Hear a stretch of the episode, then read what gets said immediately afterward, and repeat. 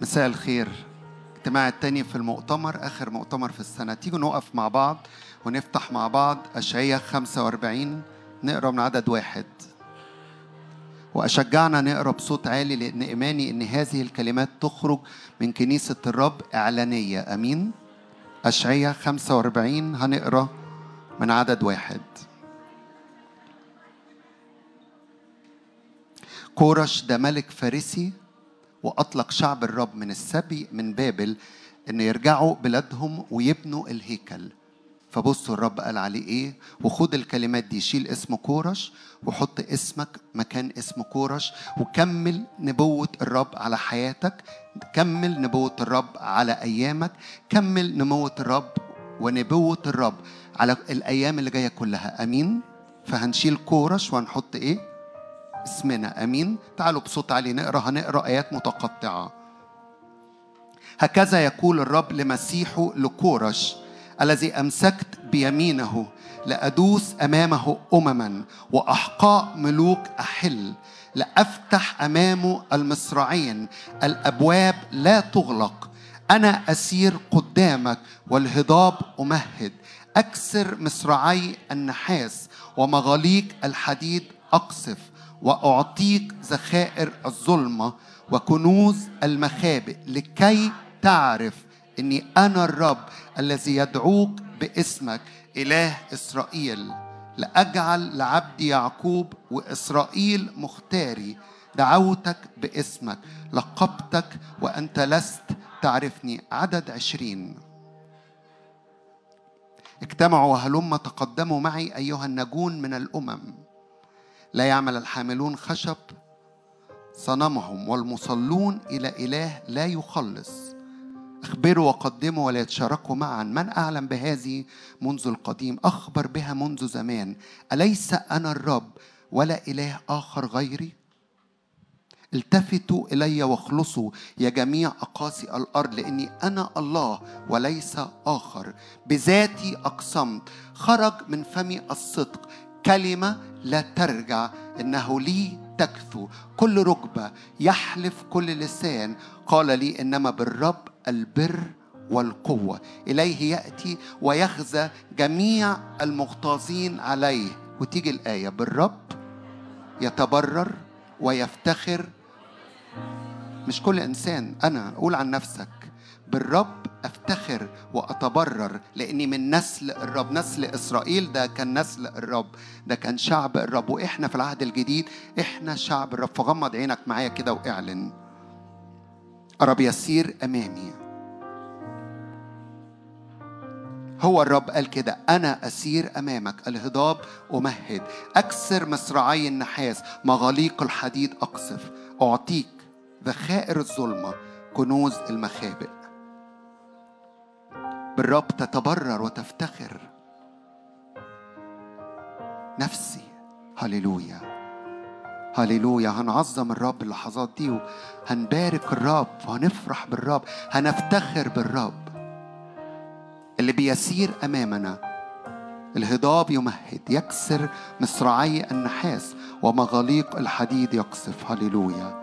هللويا. ادخلوا أبوابه بحمد دياره بالتسبيح. تعالوا نرفع ايدينا. تعالوا نسقف للرب ونعظم الرب في بداية اجتماعنا كده. عظم الرب عظم الرب اللي بيسير أمامنا. هللويا هللويا. مستحق يا رب مستحق.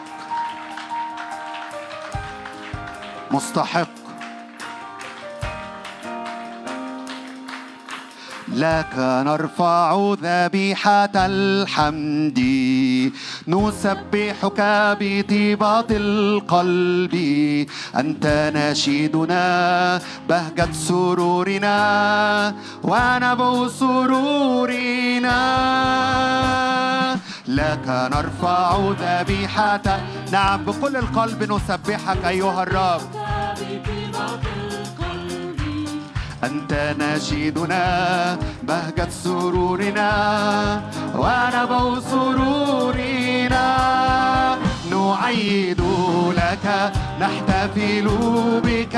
لك اشتياقنا يا إله تسبيحنا. نعيد لك نحتفل بك. أنت فرحتنا بالحق كمان مرة لك نرفع ذبيحة الحمد لك نرفع ذبيحة الحمد. نسبحك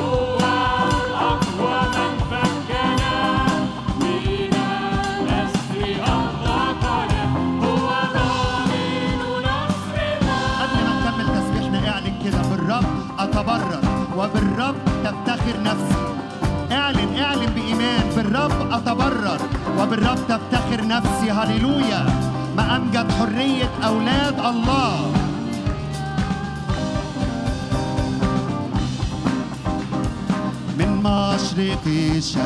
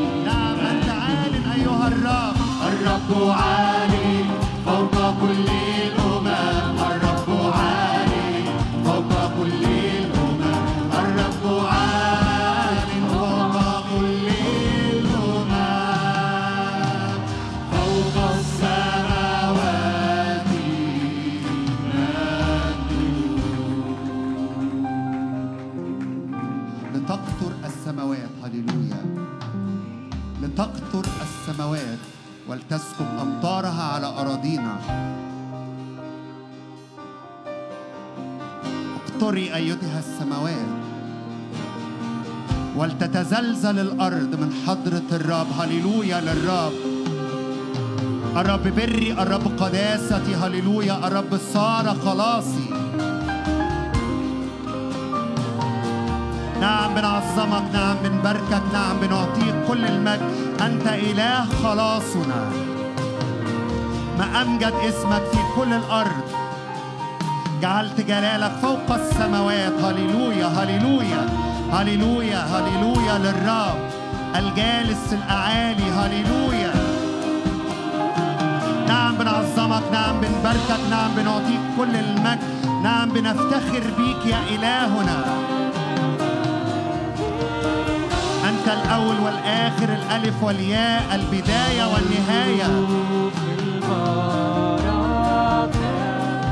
هكذا قال الرب حط اسمك بدل كورش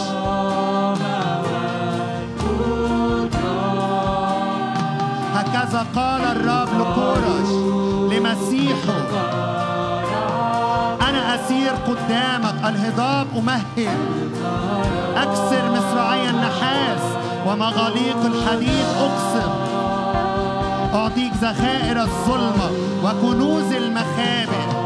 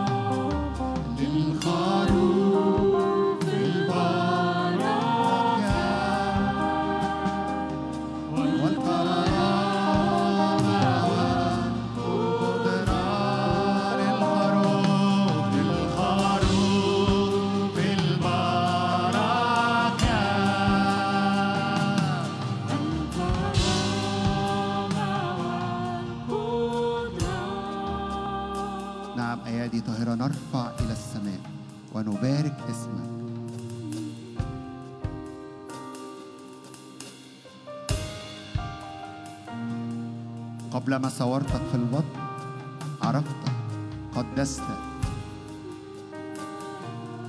أحببتك فديتك مسحتك أيدتك. أنا الرب أنا الرب وليس آخر. أنا الرب الذي يعرف هللويا يعرف الرب في أراضينا يعرف الرب في وسطنا. الرب بري وبالرب تفتخر نفسي. الرب بري وقداستي وبالرب تفتخر نفسي. الفدا يملأ أراضينا. النصرة تملأ قلوبنا وحياتنا. المجد يغطينا. هللويا هللويا هللويا. المجد يغطينا ويجمع كل ضعف في الشعب. ما أمجد اسمك أيها الرب وما أعظم اسمك. أنهار أنهار أنهار محبة تتدفق وتروي شعبك. هللويا. وتبرئ شعبك وتقدس شعبك.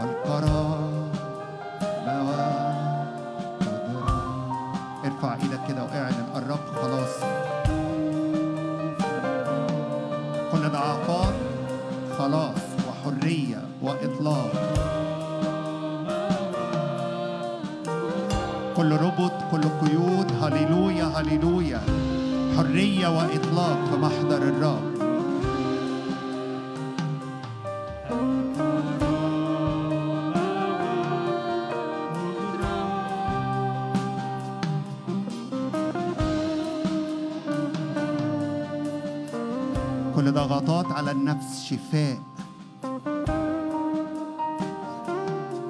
لأنه رفع خطايانا حمل أوجاعنا وبجلدته شفينا.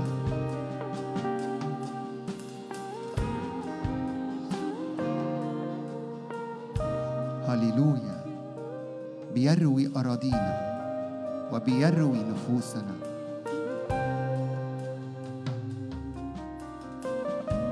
ظمأ وكل جوع في الشعب. أنت يا رب أنت يا رب. أنت يا رب. تروي أنت يا رب. تبرئ. هللويا. أنت الفخار الأعظم.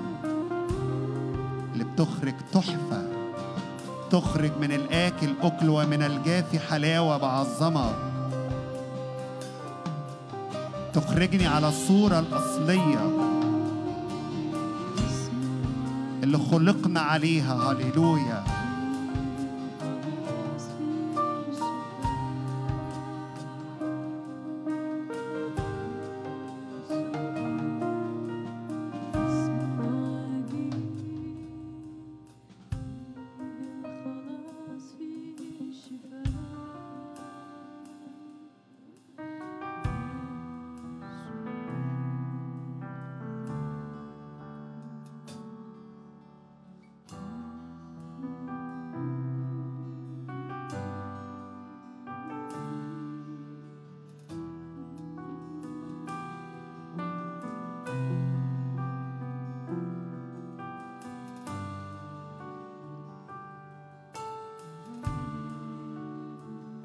يرد نفسي استرداد.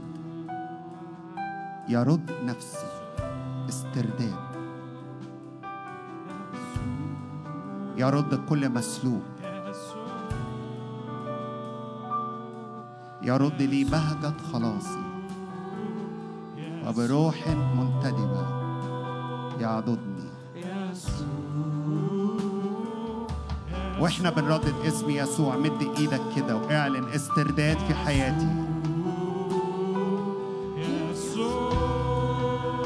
استرداد في حياتي. استرداد لقداسة بها أستطيع أن أبصر الرب. لأن بدون هذه القداسة لا نستطيع أن نبصر الرب. استرداد لحركة رياح الرب الروح القدس على أرضي فأرفع أجنحة كالنسور هللويا. استرداد للمعنى واسترداد للقيمة. هللويا. ما أعظمك أيها الرب؟ نعم بنعظم اسمك وبنرفع اسمك عالي.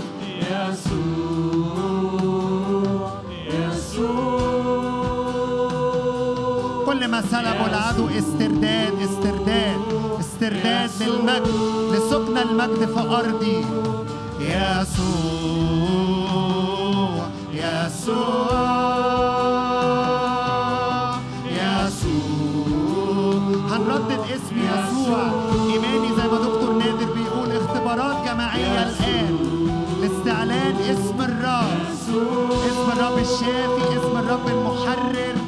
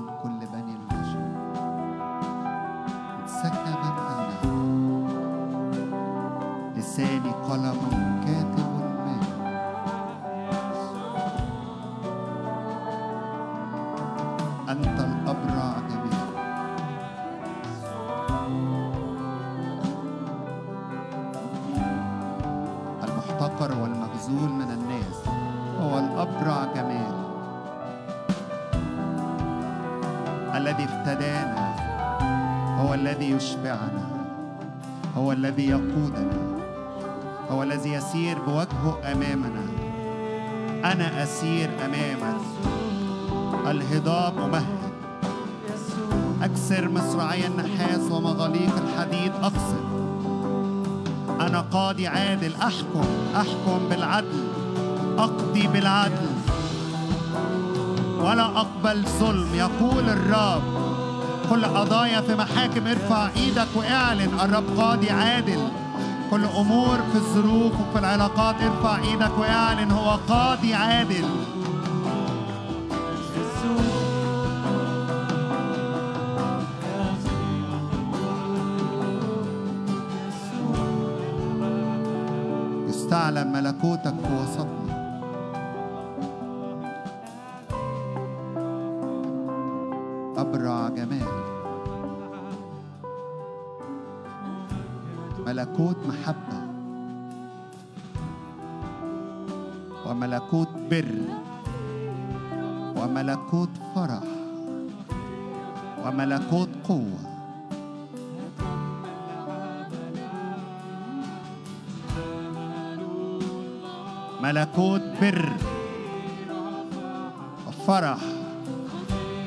وسلام في يسوع المسيح.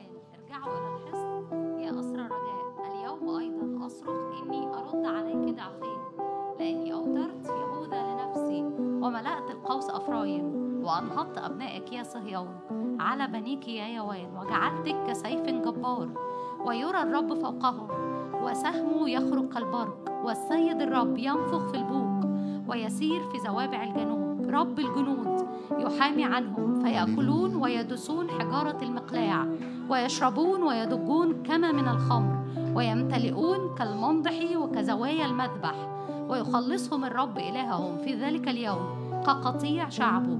بل كحجارة التاج مرفوعة على أرضه. ما أجوده وما أجمله الحنطة تنمي الفتيان والمستار العذارى. يرد ده زمن استرداد. يرد ضعفين مش هيرد ضعف واحد لكن هيرد ضعفين. بننتظر منك يا بابا الليلة دي. يسترد ضعفين على كل ما سلب على كل ما ضاع على كل ما انتهى. يسترد أضعاف في الصحة في النفس في الجسد. باسم الرب يسوع بعلن ابتهاج وفرح. يدركاننا ويهرب كل حزن وتنافس. لا نحزن كالباقين الذين لا رجاء لهم. لكن نفرح نبتهج. افرحي وابتهجي يا ابنة صهيون باسم يسوع بعلن أفراح علينا. أفراح أفراح. باسم يسوع.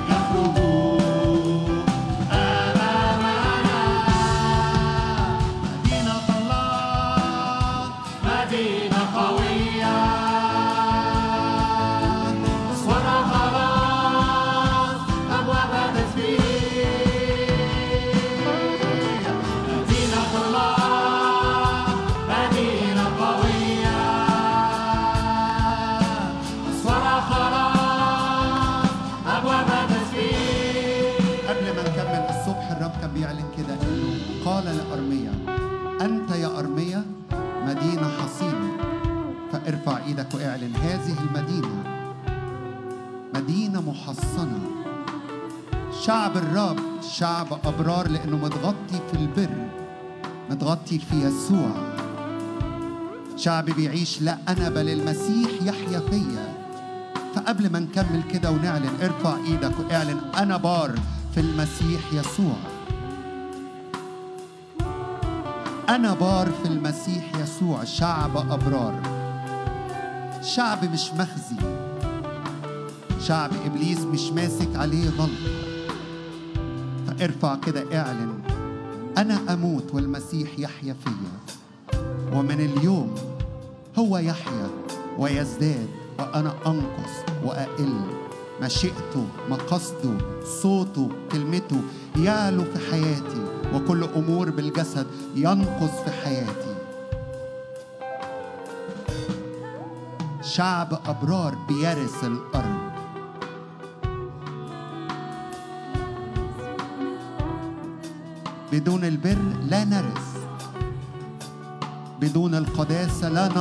مجد الرب ولا وجه الرب. الرب بري وبالرب تفتخر نفسي فاعلن اعلن. بر احيا. لا أنا. المسيح يحيا فيا. أنا بار في المسيح. وبالروح بنميت كل أعمال للجسد. نحيا بالروح ونتحرك بالروح.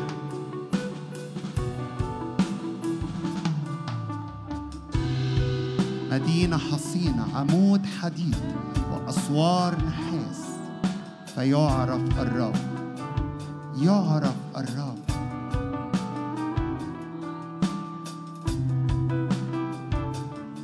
وتكون كنيستك وأكون أنا كنيسة طاهرة قوية جميلة. أبواب الجحيم لن سيستم العالم لا يقوى عليها. هللويا. اعلن اعلن واعلني معايا. أمور العالم مغريات العالم لن تقوى لأن الروح فيا أقوى. لأن الجسد مات لأن أنا مت وانت تحيا فيا.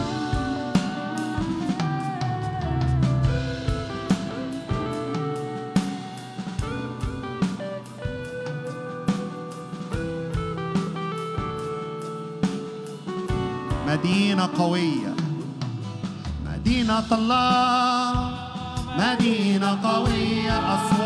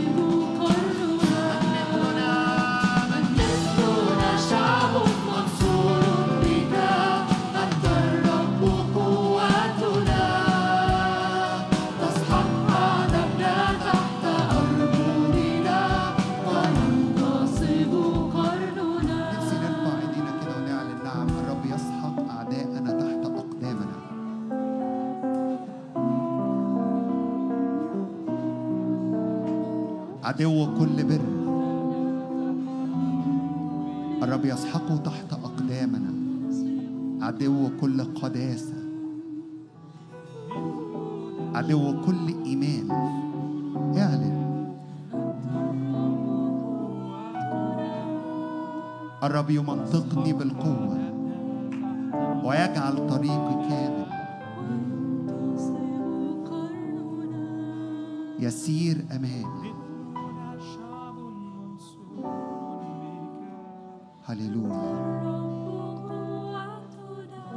يسحق أعدائي.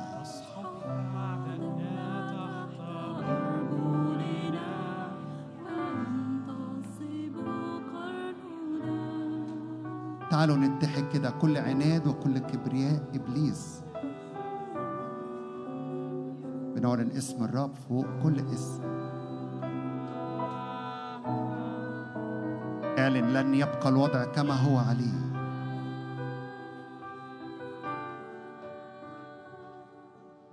بل نتقوى نتشدد لنبني ونغرس وتستعلم ملكوت الرب. اعلن.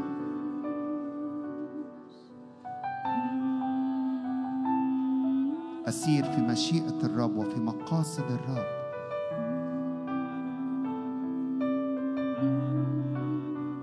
أكون للرب الكامل. أحب الرب كل القلب. بحبك بحبك.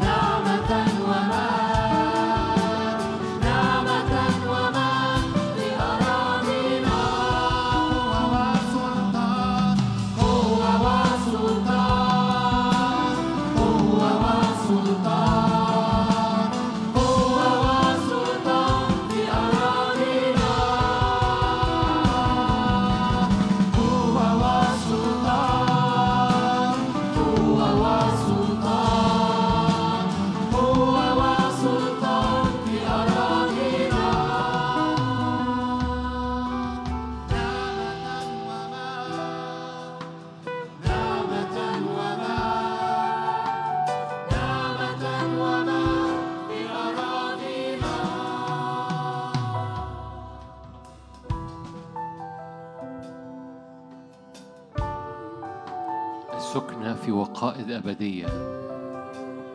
عيناك تبصران الملك ببهائه. الرب يطلق الناريين هذه الليلة؟ الرب يطلق طبيعة نارية؟ يطلق الناريين في أرواحنا وفي نفسيتنا.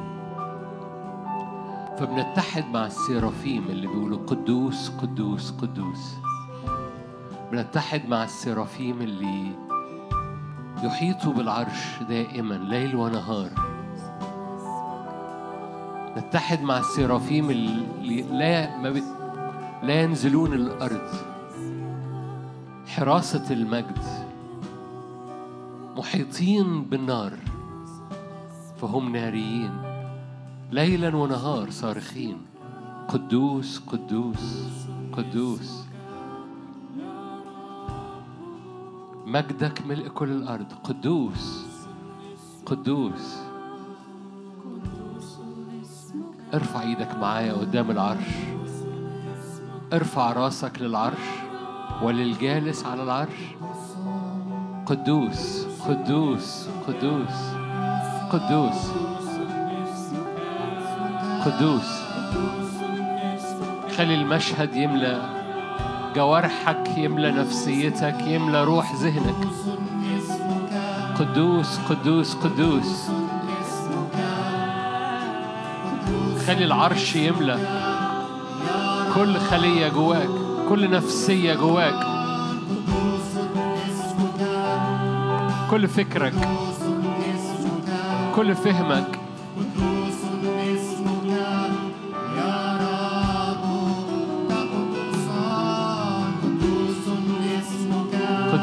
قدوس قدوس.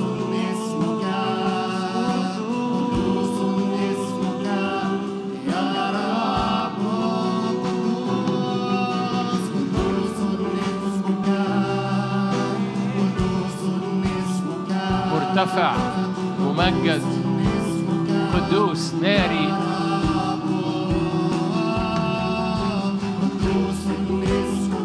مرتفع معتزا في القداسة.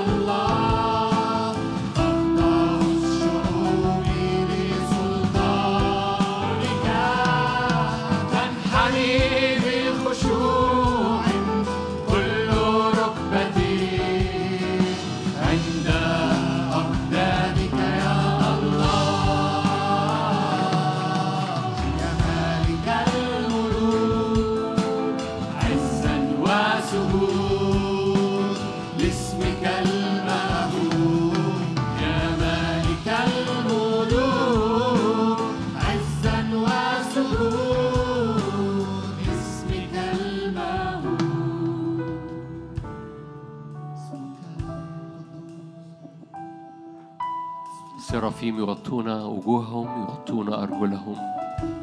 صارخين نهارا وليلا قدوس قدوس قدوس رب الجنود مجده ملء كل الأرض فاهتزت أساسات العتب من صوت الصارخ.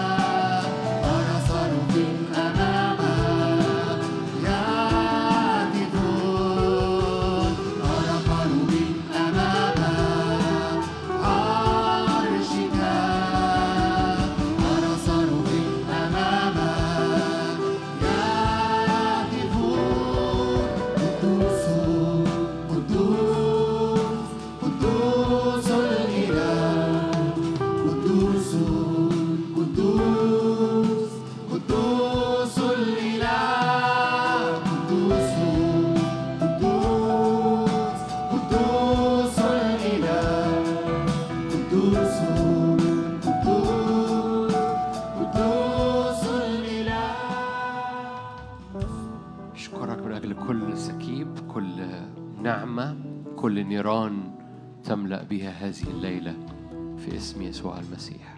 أمين. تفضلوا.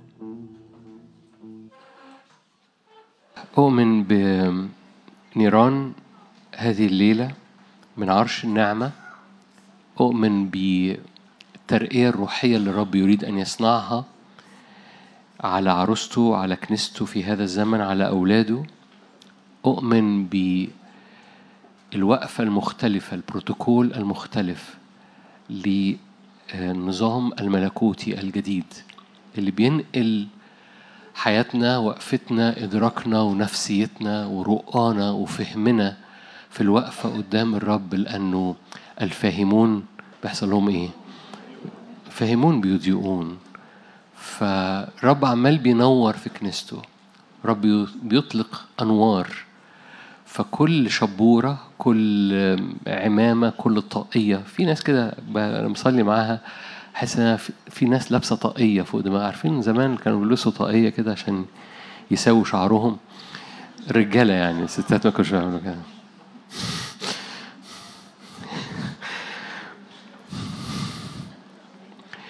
ففي بعض الأحيان بحس إن في طاقية روحية كبسة على دماغ الناس. وفي هذا الزمن رب يرفع الطاقية. ال- النقاب المغطى به كل الأمم وكل الشعوب. هذا ال- اللي بيتحط على الأفكار وبيعمل لها محدودية وتأييد و- و- وخنقة وحصار. كل حصار نفسي كل حصار فكري كل حصار آه، رؤيوي كل حصار على الفرح والحركة وال- والرحب والاتساع. في الرب لم يغير اتساعه. الرب لم يغير اتساع اللي عايز يطلقه على نفسك وعلى حياتك وعلى بيتك. أحد الأنهار اللي خارجة اسمها نهر اتساع. اتساع. هو ده نهر فيشون. كلمة فيشون يعني اتساع. وهذا هذا النهر بيطلق ذهب في أرضك وذهب تلك الأرض جيد. كل ما كان متسع مليان ذهب كل ما كان رب يلمسه باتساع في قلبك وفي نفسك وفي ذهنك في دماغك في رؤيتك في حياتك وده بيحصل قدام النور. النور بيعمل اتساع بيعمل رحب بيغير الطاقية دي بينزع عنا هذه الطاقية وبيطلق مراحم بيطلق رحب واتساع علينا وهذا الاتساع معجزي هذا الاتساع بيفجر المحدودية وبيطلع رحب وبيطلع ذهب وذهب تلك الأرض جيد. ارجع لنهر فيشون في سفر التكوين صح اتنين. لأن الرب بي, بي, هللويا بيملى أولاده بقوة وبمجد في هذا الزمن مختلف عن الزمن السابق. سفر المزامير. مزمور 25 شجعك إنك تستقبل في روحك وإنت بتستقبل في ذهنك أيضا لأن زي ما اتفقنا الصبحية ال- السعة بتاعه روحك أوسع بكتير جدا من سعة ذهنك. لما روحك بتتملي ذهنك بيضيء. لو أنت سلمت وقدمت الأنا و... آه، فذهنك بيضيء ففي الأذهان تكونوا كاملين لأن الرب يضيء.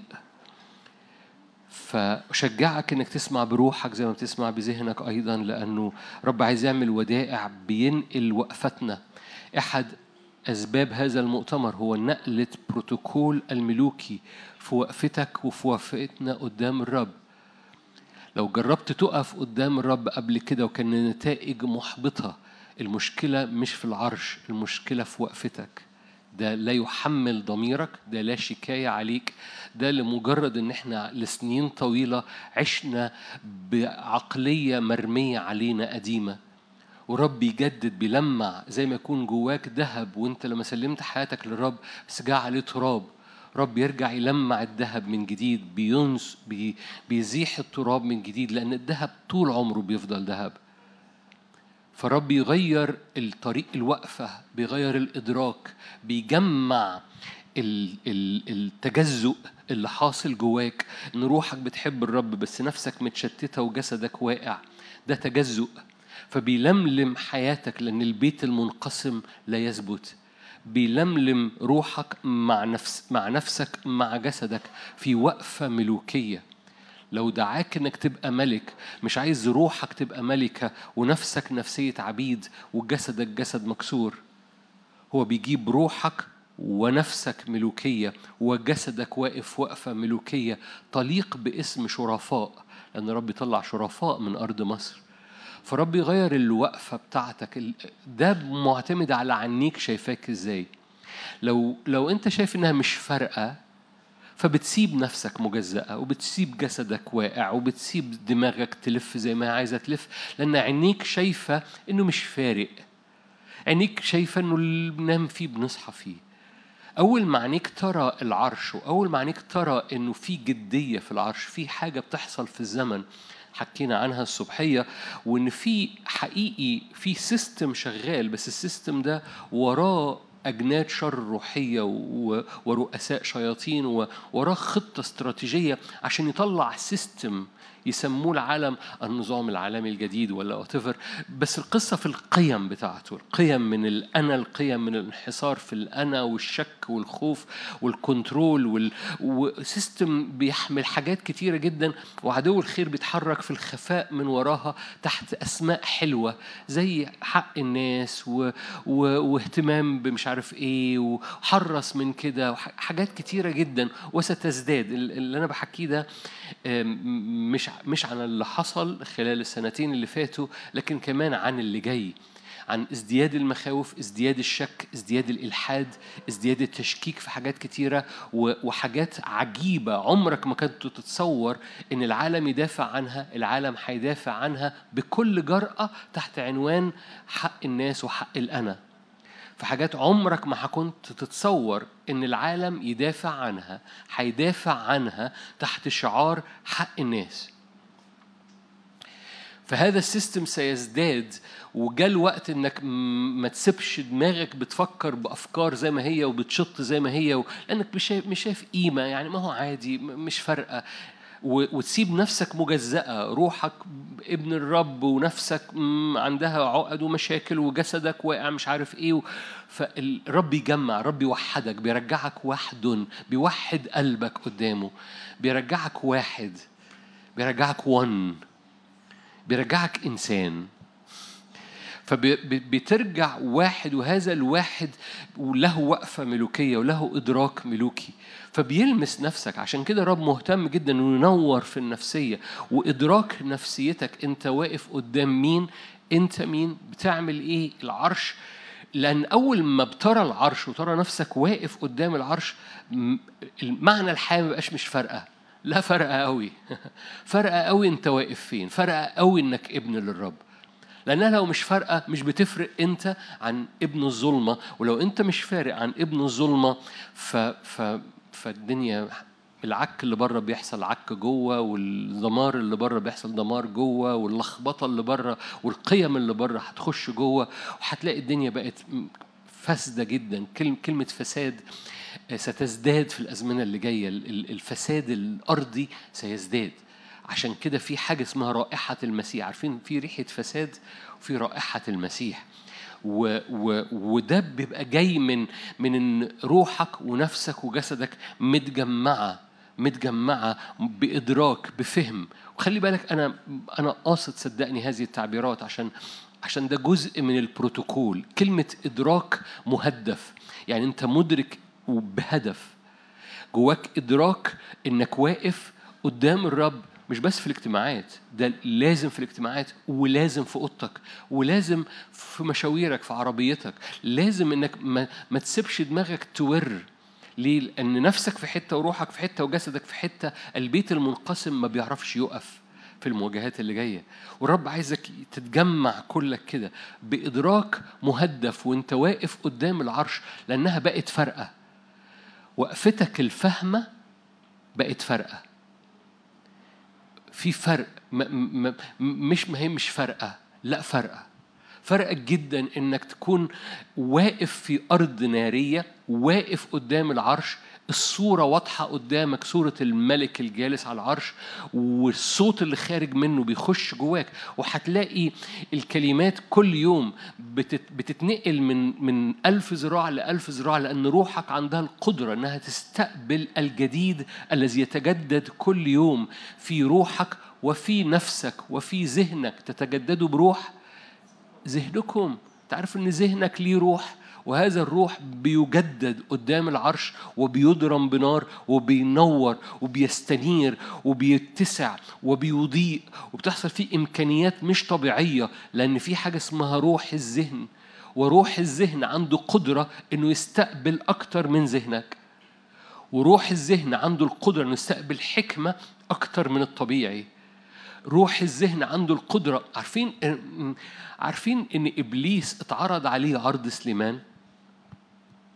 لوسيفر قبل ما يسقط اتعرض عليه نفس العرض بتاع سليمان. تحب إيه؟ تقرأ كده أنا عارف إن يمكن الجملة جديدة شوية. حسقيال 28 يقول لك كان قدامه الحكمة وقدامه البهاء. قدام قدامه إنه يلمع أو قدامه الحكمة. فاختار البهاء ولم يختار الحكمة. فاكرين سليمان اختار إيه برافو عليكم لوسيفر اختار الشكل. ده مربوط بالأنا. عشان كده إنجيل الله أنا مهم جدا لأن إنجيل الله انا بيفتحنا تحت لوسيفر لأن بنهتم قوي بالشكل. أنا آسف ده اجتماع الصبحية. لو ما سمعتوهوش اسمعوه اللي بيتفرجوا. مش مصدقيني منظركم. في حسقيال 28 هذه الآية أقراها لكم مش موضوعنا بس أقراها لكم. طيب أحطها لكم على الشاشة بس. حسقيال 28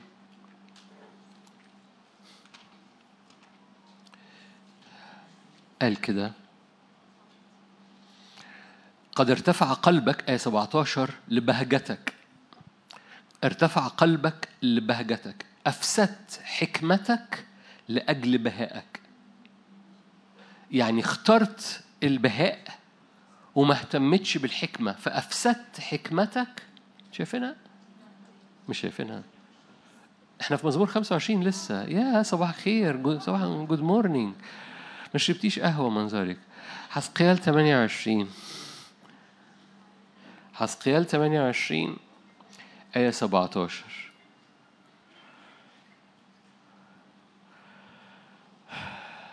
قد ارتفع قلبك لبهجتك أفسدت حكمتك لأجل بهائك. فكان قدامه الحكمة قدامه البهاء فأفسد الحكمة لأجل البهاء. البهاء ده منظر. الحكمة هو العمق الحكمة هو الحقيقة الحكمة هو الحشو. فما اهتمش بالحشو اهتم باللي بره. هو ده التدين المظهرية الأنا. فلم يهتم بالحكمة أفسد حكمته لأجل بهائه. ده لوسيفر. مش موضوعنا بس ده خطورة اللا أنا أو أهمية اللا أنا وخطورة الأنا. لوسيفر هو تجسد الأنا. أوكي. فالرب يطلع أبناء متجمعين. الرب يطلع أبناء واقفين بإدراك وب وب وب وبفهم كل كيانهم. عشان كده حب الرب إلهك من كل قلبك من كل نفسك من كل فكرك بكل فهم. ومن كل قدرتك علشان أول ما أن- أنوار ال- ال- العرش تنور جوه وقفتك وفي وقفتك ال- النتيجة مختلفة تماما. لو أنت لو أنت عشت حياتك الروحية قبل كده وكنت بتزهق ومش جايبة جون ومش مش جايبة نتيجة ومش فارقة والحاجات دي الرب ينقل الرب ده زمن الترقية. من أجل خطورة الزمن. مش عايز أكرر آيات من الصبحية لأنه قال لهم بتعرفوا تميزوا الزمن من فوق مش عارفين تميزوا هذا الزمن في حاجة حاصلة قدامكم. ده كان يسوع لليهود وأنتم مش وبيعدوا في وسطيكم ومش واخدين بالكم. في حاجة مهمة بتعدي في هذا الزمن critical في ال time الزمن فيها مهم جدا إنك تقف في المكان وتستغل الوقت وتستغل نهاية السنة وتستغل إن إنك تت- تتنقل. وأؤمن أؤمن أؤمن زي ما كنت بؤمن الصبحية أؤمن هذه الليلة وأؤمن لبكرة إن تولد أمة روحية قوية في يوم. أولد أؤمن أؤمن أؤمن إنها تولد انتفاضة فيها ثورة داخلية من النور وللنار وللوقفة وللإدراك أؤمن بزئير أو غيرة الروح القدس بتجم- بتجمع نفسك فنفسك تغير برضو معاها وجسدك يغير برضو معاها لوقفة في في أوضتك مش بس في الاجتماعات قدام العرش وال وال والسيناريو اللي حاصل ما بينك وبين العرش يبقى ناري ويبقى حار ويبقى مليان حكمة ومليان إعلان ومليان كلمات من العرش. لأن يخرج من العرش رعود وبروق. سفر المزامير. مزمور 25 نعم تولد أم قوية روحية في يوم. مزمور 25 هم. آية مشهورة جدا.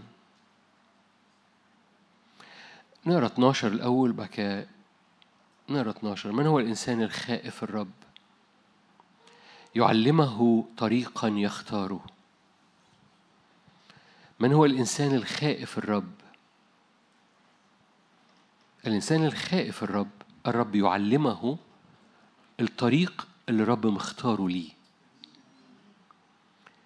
من هو الإنسان الخائف الرب؟ يعلمه طريقا يختار الرب ليه. نفس هذا الخائف خائف الرب نفسه في الخير تبيت.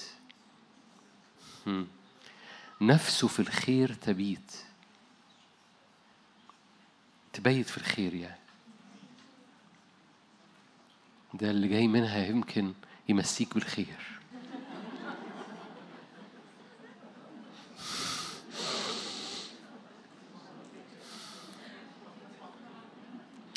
نفسه في الخير تبيت ونسله يرث الأرض. وتأتي الآية المشهورة. سر الرب لخائفيه وعهده لتعليمهم. كالعادة أنا بحب ألعب مع الكتاب المقدس.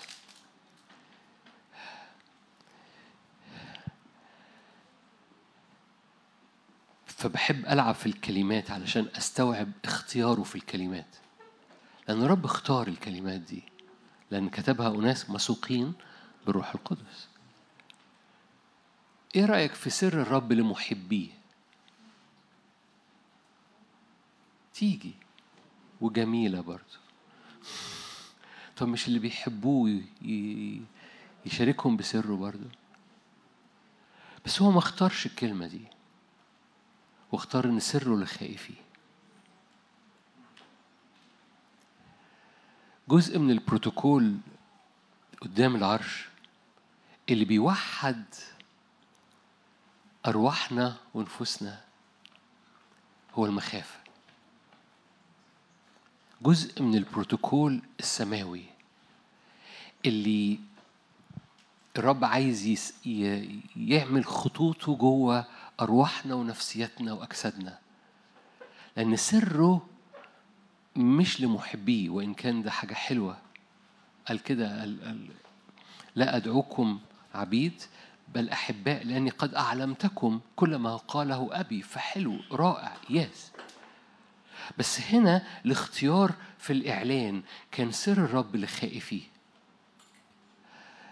الوقفة بمخافة قدام الرب. إدراك العرش اللي مليان مهابة. اللي حضرتك وحضرتك لما بتقف قدامه بي- بيتلمذ نفسك.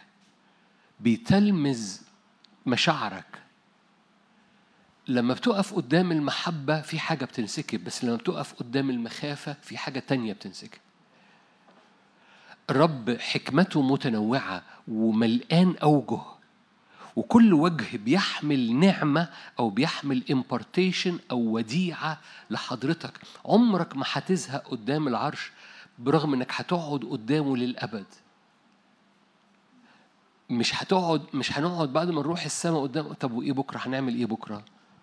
طب يعني هنتعشى فين؟ ال ال ال الإعلان المتنوع الخارج من العرش مليان حكمة مليان ودائع مليان تنوع مبهر بيأسر بيسبي بيغير بيجذب كل خلية فيك. حتى بعد ما تبقى في جسد ممجد هيجذب كل خلية فيك تجاه البهاء ده. فتلمذة وقفتك في الزمن اللي جاي. مش عايز أستعمل زمن اللي جاي عايز أستعمل بروتوكول ال- الطبيعي بتاع كل يوم. آه، يعني بس مش بتح... انت مش بتحضر اجتماع انتهى زمنك تحضر اجتماع وتروح البيت بقى. آه، يعني انت اون في اجتماع سماوي طول الوقت. انت ما بتريحش من الاجتماع.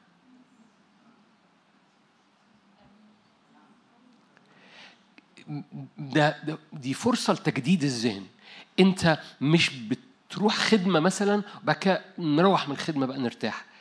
انت في ح... انت في حالة انت في... انت قدام يعني انت قدام العرش وانت بتخدم انت قدام العرش وانت مش بتخدم. انت قدام العرش في الاجتماع انت قدام العرش وانت بتتعشى انت قدام العرش طول الوقت. فبالمناسبة هذه هي الراحة. انت مش بترتاح من المؤتمر بعد المؤتمر انت في مؤتمر مستمر قدام العرش في المؤتمر أو بعد المؤتمر. لما بتحتفظ بنفسك ده بروتوكول حياتك. عشان كده رجعت في كلمة الأزمنة.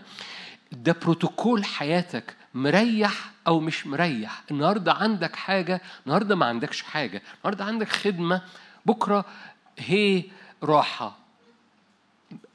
انت في حالة واحدة من. من الوقفة قدام نفس الإله قدام نفس الودائع بنفس الجدية بنفس الغيرة بنفس المخافة تقول لي ده صعب ولا م- م- م. انت عارف إيه الصعب الصعب انك تريح بطريقة جسدية عارف إيه اللي بيوقعك؟ عارف إيه اللي بيلخبط الدنيا؟ عارف ليه بتنهك؟ برغم إنك حضرت اجتماع وكنت مرتاح في الاجتماع لما ريحت من الاجتماع تعبت.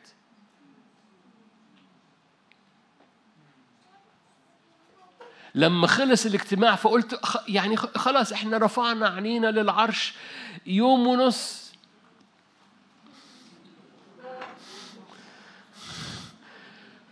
ف- فلتس نريح. الحقيقي انت بتقول خلينا نتعب. لأن هذه هي الراحة. لأن ه- هو ده الراحة. لأن هي دي الراحة. مش بتشعر بالراحة قدام العرش بالمناسبة انت بتتعب لما بتسيب المكان. ما أقصدش مكان الاجتماع أقصد المكان الروحي اللي روحك وقلبك بيقفوا فيه بإدراك قدام الجالس على العرش. هو ده المكان. انت مش بترتاح من من العمل الروحي أو من الحضور الروحي أو فتريح بقى شوية. ده هو ده المتعب شوية وهو ده اللي تعبك قبل كده وهو ده اللي لخبط الدنيا قبل كده. الحقيقي هو بقاء روحك واقفة في المكان ده اللي بيستلزمها معاها نفسك وفكرك وقلبك وجسدك قدرتك. إنها بتقف قدام العرش ليه؟ لأن هذه هي الراحة هذا هو السكون. في سفر أشعياء بس كان عن موضوع تاني بس بستعمل هي- كان بيتكلم عن عمل الروح القدس. بس بس نحن المؤمنين ندخل إلى الراحة. وما اتكلمش إن الراحة on و off الراحة دي حالة داخلية بروتوكول داخلي. وخائفي الرب. لما بيقفوا قدام الرب. ف... عارف عمركم حد ما كانش ليه نفس في مرة يصلي؟ الجزء ده ملائكه كلهم ما حدش هنا رفع الجزء ده في حبة منهم رفعوا أيديهم بس الجزء ده كله آه، في حالة ملائكية ممتازة.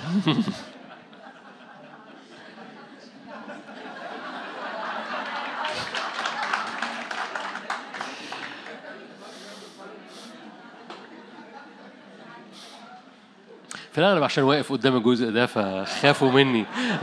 أقف شوية قدام. أجي كده آه. لو ذكرت نفسك لو لو أدركت البروتوكول إنك واقف قدام المهاب وإن سر الرب لخائفيه خليني أ- أنا هقف في نص الجملة وهرجع لها تاني هكملها لك بعد شوية بس هبتدي من الجمله من أولها لآخرها. اللي بيخليك في أوقات مالكش نفس تصلي هو مش إن روحك مش عايزة تصلي لأن روحك دائما غيرانة دائما نارية دايما مليانة نهره نهضة دايما مليانة فرح دايما مليانة كلمة دايما مليانة إعلان دايما مشتعلة.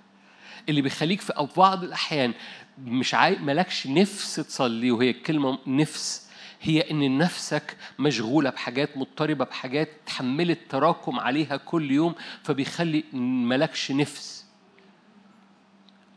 أول ما بت بتقف بالبروتوكول وروحك ونفسك تيجي قدام الرب وجسدك يدرك إن في أنت في حاجة اسمها مخافة. مجرد الكلمة مجرد لو جددت نفس وجددت ذهنك اللي هو في النفس بتاعتك إلهي مهاب وأنا واقف قدامه. هتلاقي نفسك بتألاين بتستقيم مع رغبات وغيرة روحك وبتألاين م- بتوقف جسدك عشان تقف لأن سر الرب لخائفيه لأنك أنت مدرك إن احتياجك للنقلة واحتياجك للنور واحتياجك إنك تبقى مصحصح ومرتاح في نفس الوقت وشايف في نفس الوقت ومميز في نفس الوقت وفرحان في نفس الوقت ومتسع في نفس الوقت والروح القدس منبسط كده براحة في حياتك طول الوقت. احتياجك لده مربوط بالبروتوكول مربوط بال... بالشرفاء مربوط بالوقفة الملوكية اللي الرب عمال بيعملها في ولاده في هذا الزمن. لأنه بيطلع ترتيب ونظام والاينمنت استقامة داخلية مع وقدام العرش بطريقة مختلفة. أنا مش عايز أطول. ففي إدراك مهدف. أنا أنا ليه طولت في الحتة دي؟ عشان عشان عايز أقول لك اللي أنا بقوله ده مش مش قصدي جد ابدا يكون وعظة. قصدي ان يكون وده المفروض يكون وده النقلة الرب عايز يعملها ومحتاج تميزها إنك إنك مدرك بهدف. كل وقفة إنه مش مش فارقة إنها فارقة إن روحك ونفسك وجسدك يبقوا شايفين واقفين مدركين إنهم رايحين حتة وراء الرب. هعيد صياغة الجملة دي. في إدراك داخلي محتاج نفسك تدركه. بصوا ما هو مش صدفة زي ما كنا بنصلي الفاهمون يضيئون. مش صدفة إن يقول إيه، قدموا أجسادكم ذبيحة حية عبادة واعية عبادة فاهمة. قصة الفهم في الكتاب المقدس ده في روح اسمه روح صباح الخير. ده في روح اسمه روح الفهم. ليه؟ لأن الفاهمون يضيئون. الفاهمون بينوروا. البيت بتاعك الهيكل بتاعك كله بينور. لما الفهم روح الفهم ينور ده إدراك داخلي وإدراك بفهم بياخدك لهدف. مش مش بنضارب الهوى التدين عمره ما بيجيب نتيجة وفي الزمن اللي جاي هيخش تحت سيستم العالم هيخش تحت نبوخذ نصر وبلتشسر هيخش تحت system العالم وال وال والنظام العالمي الجديد. لأن ال ال البروتوكول بروتوكول ملكوتي مش مش بروتوكول ديني. البروتوكول بروتوكول الملك والملكوت والأبناء الملك اللي بيقفوا بفهم الفاهمون يضيئون صدقوني. لأن الفاهمون بيعرفوا يغتصبون الفاهمون شايفين إن في إدراك مهدف في أنا أنا شا... وال- والهدف أنا مش بتكلم على الخدمة دلوقتي بكرة نتكلم على الرؤية و... الهدف هو هو الوقفة قدام العرش اللي منها كل تكليف كل حكمة كل صوت كل صورة كل تجلي كل نور كل راحة رب يسكبها على ولاده لأن ولاده مختلفين عن اللي حاصل. ولاده لما بيقفوا في أتون النار النار لن تلزعهم وفي نفس الوقت لما بيقفوا قدام نبوخذ نصر مليانين حكمة ولو هم النهاردة هنا أو النهاردة هنا مش فارق. بحب جدا الآيات عن داود لما كان بيذهب قدام شاول الملك عشان يسبح فأرواح الشر تخرج من شاول الملك وتاني يوم يروح يهر على حبة غنم قليلين بتاعت أبوه. فتخيل معي يوم انت في البلاط الملكي بتطلع أرواح شريرة من الملك واليوم التاني ريحة الغنم هي اللي مالية هدومك. بس في الاتنين انت نفس الشخص. في الاتنين انت نفس الوقفة. في الاتنين انت في نفس المكان جواك. وهنا الطبيعة الإلهية اللي رب يطلعها في شعبه في هذا الزمن.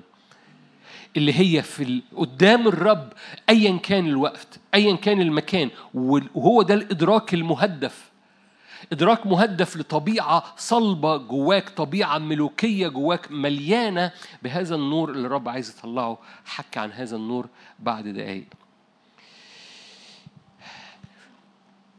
أنا هتنقل معاك لثلاث نقط صغيرين ونختم هذا البروتوكول الملكوتي أو هتنقل النظام الملكوتي الجديد ده اسم مجعلص شوية بس له أسلحة. أنت وقفتك فيه اللي قدام الرب هذه هذه الوقفة مليانة أسلحة مليانة قوة. هذه الوقفة مش واقفين نصلي أهو يعني يعني تعالى نصلي. هذه الوقفة مليانة نور ومليانة قوة. مش حك عن سماع الصوت اللي هو ال- ال- ال- ال- الرعود اللي خارجة لأن التشريعات بتاعة الرب يمكن نحكي عنها بكرة. لكن حكي عن ال- ال- البروق اللي خارجة. ليه؟ لأن هذه الوقفة قدام العرش مش عشوائية لكن لها أسلحة. لها قوة خارجة من العرش بتملى حضرتك أسلحة. شكل إنسانك الروحي وهنحكي بعد دقايق شكل إنسانك الروحي بيتملي من أسلحة وانت واقف قدام العرش لأن العروس أحد الحاجات اللي فيها مش بس إنها جميلة مش بس إنها مشرفة مش بس إنها طاهرة لكن مرهبة كجيش بالويه بمعنى إنه أجناد الشر الروحية بترى إنسانك الروحي وترى الأسلحة. هناك أسلحة في البروتوكول الملكوتي أو البروتوكول ال- ال- ال- اللي الرب بيخلقه في هذا الزمن جوه إنسانك الداخلي. أنا بستعمل كلمة أسلحة عاي... عاي... خليني أقولها system بيحصل جوه روحك بلاش كلمة أسلحة. أنت بت... عشان أقولها إنها هو هو إدراك داخلي ل system بيتركب جواك علشان تعيش الزمن اللي جاي بهذه الصلابة. إدراك داخلي ل system ملكوتي بيتركب جواك علشان لما تقف قدام الرب تجيب جون كل مرة. عشان لما تقف قدام الرب ما تزهقش وما يبقاش تدين. عشان لما تقف قدام الرب يبقى في صلابة بتغير من طبيعتك وتملى كل يوم كل يوم كل يوم كل يوم لأنك أنت مش بتبطل هذا المكان لأن هذا هذه هي الراحة. البلاط الملكي هو أريح مكان تبقى واقف فيه. البلاط الملكي هو أريح مكان تقدر تسكن فيه. فسكناك في البلاط الملكي مش لما تبقى حاضر اجتماع. سكناك في البلاط الملكي هو شوق قلبك هو غيرة روحك فبتجيب نفسك مع غيرة روحك وبتوقفها معاك. ولو ما وقفتش معاك قول لها في حاجة اسمها مخافة ربنا تعالي. لمي نفسك. فبتجيب نفسك وبتجيب جسدك عشان تحب الرب إلهك من روحك بس كمان من نفسك اللي هو قلبك ونفسك وفكرك وفهمك ومن جسدك أيضا ده كل قدرتك. فالبلاط الملكي هو أريح مكان. أنت مش بتخش تخدم الرب فيه بتخدم الرب يعني تصلي مش شرط إنك كنت تخدم يعني بتمسك مايك ولا بتسبح ولا بتعمل أو بتصور أو كل حاجة من الحاجات دي. مش بتخدم الرب في الاجتماعات وبعد كده بتريح انت انت خدمتك في البلاط الملكي ده هو ده المكان الحقيقي وهو ده مكان الراحة. فمرة تاني أنا مش عايز مش عارف مش عايز أسميها أسلحة لأن دماغنا هتترجم لأسلحة هي هي تركيبة إلهية الرب يركبها في في البروتوكول الداخلي بتاعنا من أجل انتصارنا في الأزمنة من أجل من أجل من أجل عدم الابتلاع في في في الموجة الجاية. أول حاجة.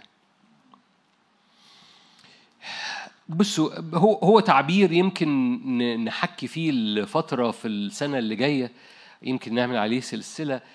هو هو تعبير. بس التعبير مش غريب عنكم لو أنت بتحضر هذا الاجتماع أو بتسمع هذه الاجتماعات وكده. بنحكي عنه كتير أو على فترات يعني. هو هو نوعية حياة اسمها الصعود نوعية حياة الصعود مش فكرة وعظية تأملية خدام طلعوا بيها أو خادم طلع بيها وهي يعني أهو هو بيقول كلام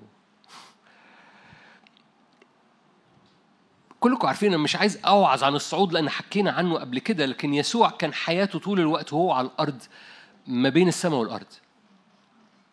طول الوقت. يسوع هو كان بيكلم نيقوديموس قال له لم ينزل أحد من السماء إلا ابن الإنسان الذي لم يصعد أحد إلى السماء إلا ابن الإنسان الذي نزل من السماء الذي هو في السماء وهو بيكلمهم. آية من الآيات الجميلة المشهورة اللي تلخبط أي حد عايز يفهم لغة عربية. لأنه واضح إن يسوع ما كانش بيفهم في اللغة العربية. ليه؟ أو اللغة أي لغة. ليه؟ لأنه بيحكي عن الذي نزل من السماء ليس, أحد صعد إلى السماء. هو ما كانش لسه صعد إلى الذي نزل من السماء. ابن الإنسان الذي هو في السماء. لو أنا من نيقوديموس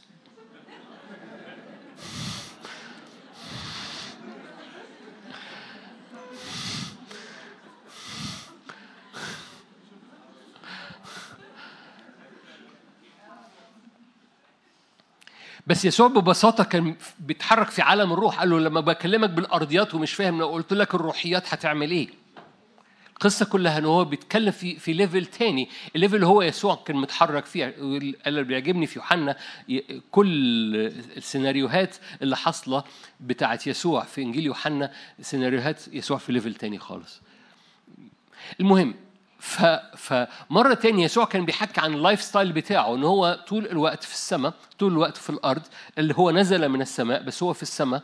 تقول لي ده يسوع. أقول لك بس هو خلي بالك إن هو افتدى هذه السكة ليك.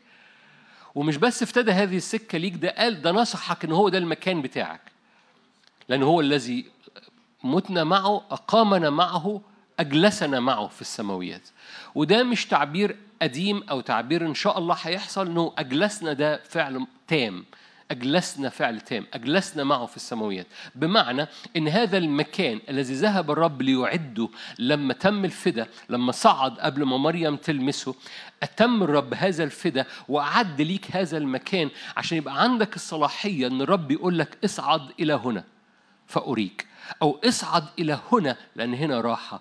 اصعد إلى هنا بهذا المكان اللي فيه كل حاجة كلوجد كل حاجة قفلت. كل قنوات في حياتك اتقفلت. كل يسموه إيه؟ لما الشريان يجي له جلطة. كل حاجة اتجلطت في مسيرك. أنا أنا فتحتها في مسير صعودك. أنا فتحت في هذا المكان. كل قنوات اتجلطت. بفتحها لك. وهو من رب يعمل كده حتى في الجسد بالمناسبة. فلو حد موجود أو حد بيسمع عنده أي أفلات في أي شرايين أو أي أوردة أو أي قنوات سمعية أو قنوات مرارة أي قنوات أو قنوات حالب باسم الرب يسوع. فرب مرة تاني في الروح فتح هذا المجال إنه يفتح هذه السكة فتجلس معه عشان يقدر يقدر يقول ليوحنا اصعد إلى هنا. عشان كده بولس يقدر يتواجد قدام الملاك والملاك يتواجد قدام بولس وهو حتى هم في المركب. القصة اختلفت إن بولس يقعد في العربة فيتقابل مع الرب في السماء. هنحكي بكرة عن الحتت دي. إن بولس يتقابل مع الرب في السماء برغم إن هو في الأرض. القصة إن حالة الصعود أو حركة الصعود. هي حركة لشعب الرب كله في الأزمنة. أنا آسف بضيف كلمة الأزمنة. في ناس بتعلق معايا ما تقولش كلمة الأزمنة. حاضر مش هقول كلمة الأزمنة. برد على ناس مش برد عليكم أنتوا. بس إيماني إن في تركيبة بتتركب جوه إنسانك الداخلي فيها وده سلاح في الأسلحة اللي جاية. حياة صعود مستمره خليني أوصفها بوصفة بالبلدي كده عشان تشوف الصورة اللي جوايا أو الصورة اللي أشبهها لك. وبقى كان نحكي عن تركيبة صغيرة في حياة الصعود المستمرة في البروتوكول قدام الرب. إبليس هيرمي موجة ورا موجة من سواد. هتلط أي حد في الأرض. أنا بتكلم بالبلدي خدت بالكم؟ هتلط دي خش خدت بالكم من هتلط دي؟ أنا بحاول ما تكونش ما تكونش فاتتكم يعني.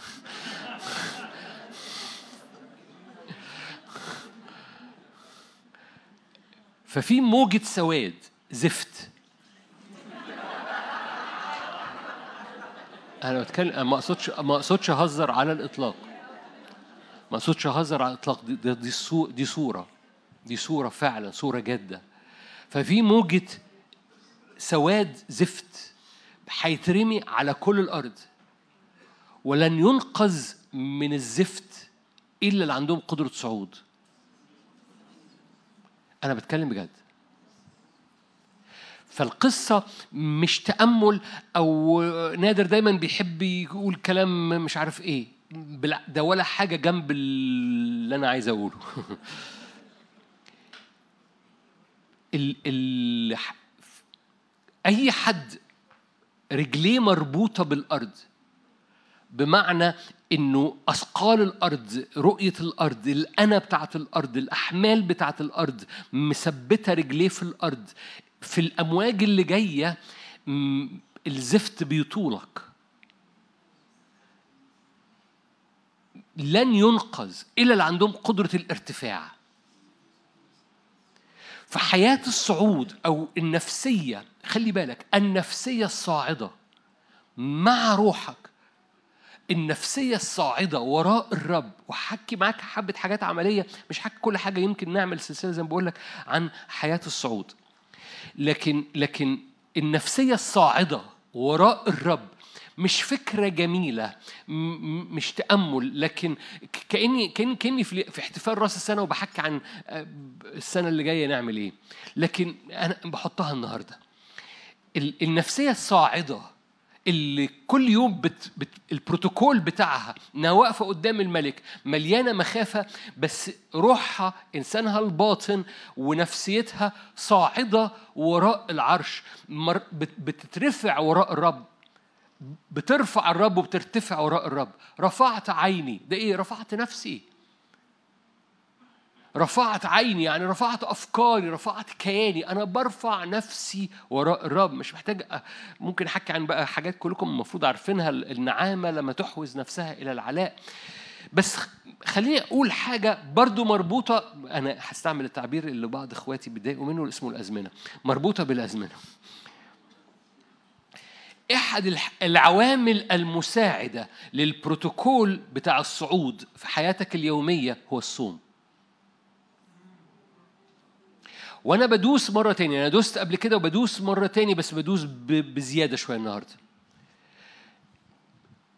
أوقات الصوم الصوم هو انقطاع عن الأكل من أجل إن قوة النفس والجسد مش لتحني رأسك كالأسلة مش عشان تبقى ضعيف لكن علشان غيرة الروح تجد مجال للحركة وإيمان الروح يجد مجال للحركة وخفة ال ال النفس تسكت شوية فتتبع الغيرة الروحية لأن ما يحدث في الصوم الصوم الانقطاعي الصوم الانقطاعي ما يحدث في الصوم الانقطاعي هو فرصة لروحك إنها تجد مجال إنها تتقدم وتاخد نفسيتك وتاخد جسدك معاها لفوق.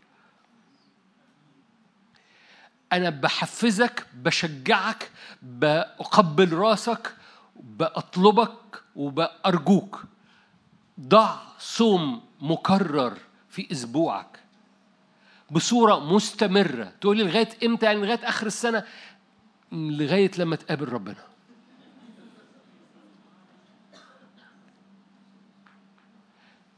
هذه الراحة هترتاح لما نفسك وجسدك يهش شوية كده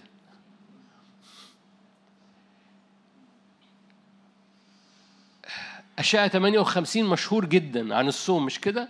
أنا مش محتاج أقراه يعني بس أشعة 58 ده, ده إيه؟ ينفجر مثل الصبح نورك أنا أنا بس ب- بزغلل عينيك بس عشان تصوم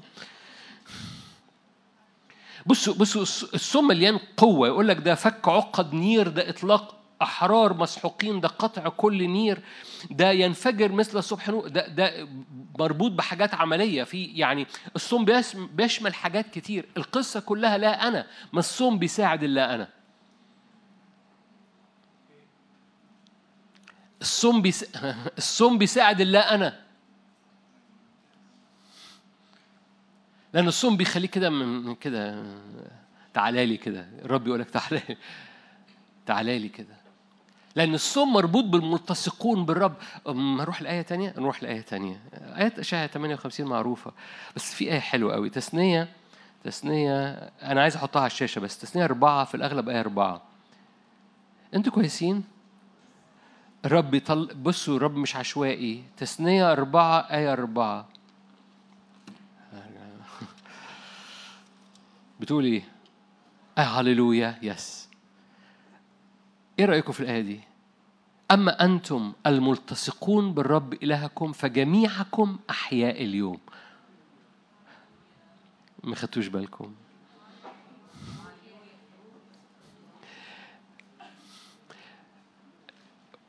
okay نقرأ okay آه. آية ثلاثة أعينكم قد أبصرت ما فعله الرب ببعل فغور. كل من ذهب أو التصق وراء بعل فغور أباده الرب إلهكم من وسطكم. أما أنتم الملتصقون بالرب إلهكم فجميعكم أحياء اليوم. هللويا.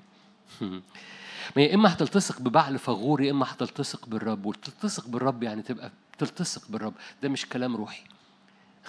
تلتصق بالرب. من التصق بالرب في العهد الجديد بقى هو إيه؟ طب ما أنتوا حلوين أهو. من التصق بالرب فهو روح واحد. كورنثوس الأولى ستة اللي يحب يرجع وراي. من التصق بالرب هو روح واحد. الملتصقون بالرب أحياء النهاردة. النهاردة دي عن إيه؟ عن اليوم اللي هو بعد ناس كتيرة ما ماتت. ما هو البديل. يا إما تلتصق بالرب يا تلتصق ببعل فغور. اللي التصقوا ببعل فغور ماتوا. أما أنتم الملتصقون بالرب فإيه؟ أحياء النهارده. بيحفظك النهارده.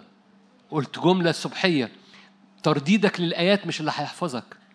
علاقتك بلقاء للآيات هو اللي بيحفظك. الملتصقون بالرب مش اللي بيرددوا كالبغبغانات آيات. الملتصقون بالرب هم اللي احياء هم اللي بيحفظوا هم اللي بيبقوا في أمان. فالملتصقون بالرب أحياء لأن من التصق بالرب روح واحد. حياة الصعود هي حياة التصاق بالرب. بتعمل حياة في كل لحظة. حتى لو في ناس حواليك بتموت.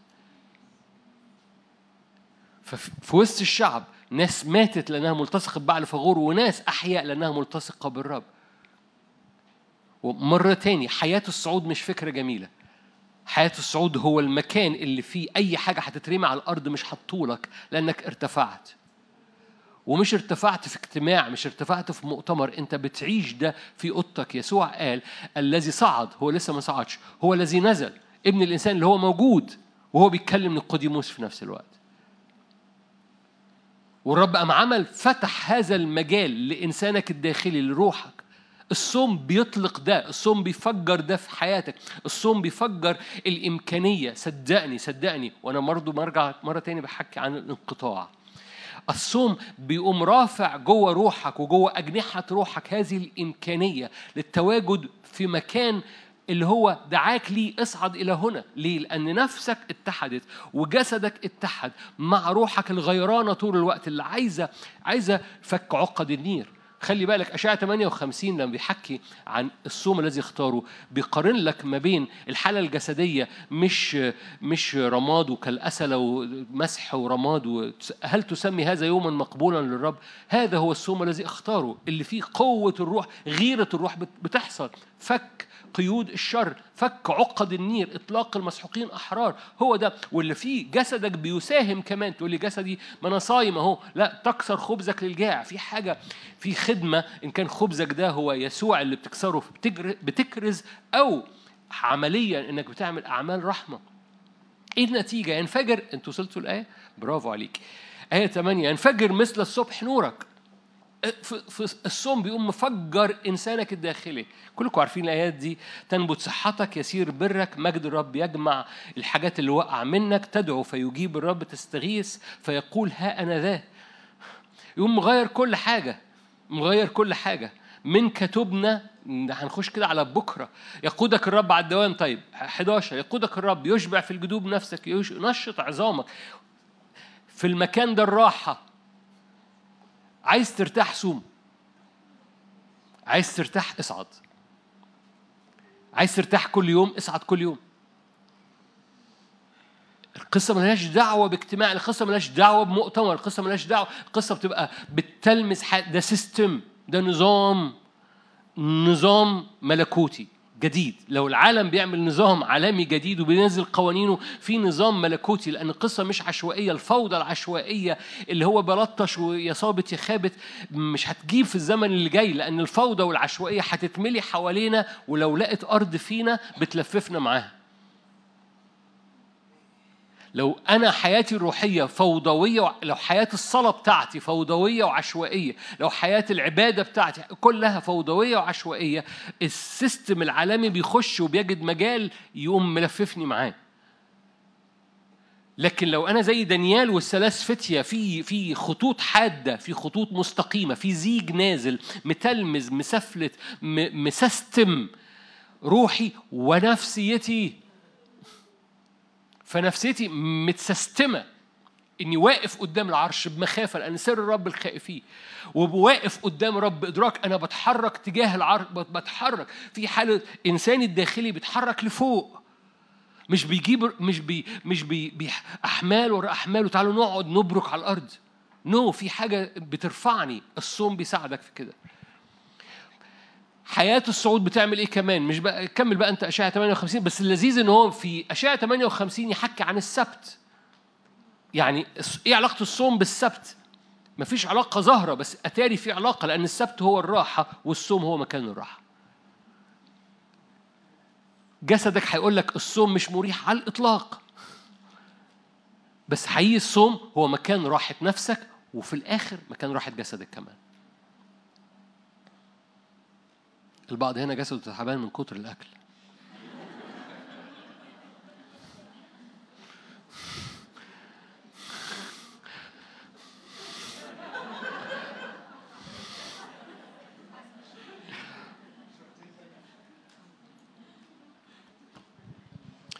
في ميزة أخرى في الصعود. في ميزه في ميزة أخرى في الصعود. إنه فقط قدام العرش فقط قدام العرش معلوماتك الروحية الحق بلاش معلوماتك الروحية لأن تبان انها كلمه سلبيه الحق بيتحول لاختبار. هندوس بكرة على الحتة دي كمان. كل حق في حياتك ما تحولش لاختبار ممكن يطير. كل حق في حياتك ما تحولش لاختبار إبليس ممكن يشككك فيه.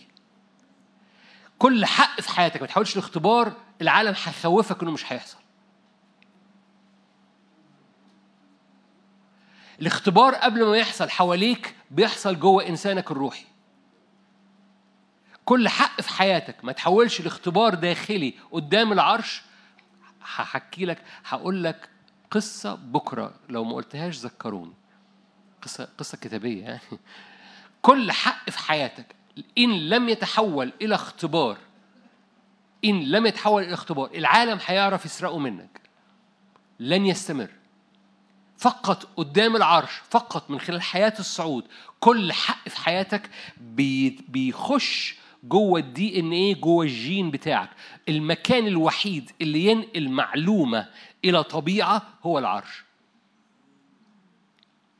المكان الوحيد اللي ينقل معلوماتك الروحية اللي هي حق إلى طبيعة إلى character إلى شخصية. لما روحك ونفسك وجسدك يعني بس أنت موجود في الجسد على الأرض لكن روحك ونفسك يتواجدوا قدام الرب والرب يقوم محول المعلومة إلى إعلان إلى اختبار داخلي مكنوز جوه جيناتك بتحمله في الأرض. فيحصل في الأرض حكي عن معاك ده بكرة لأن ده مهم.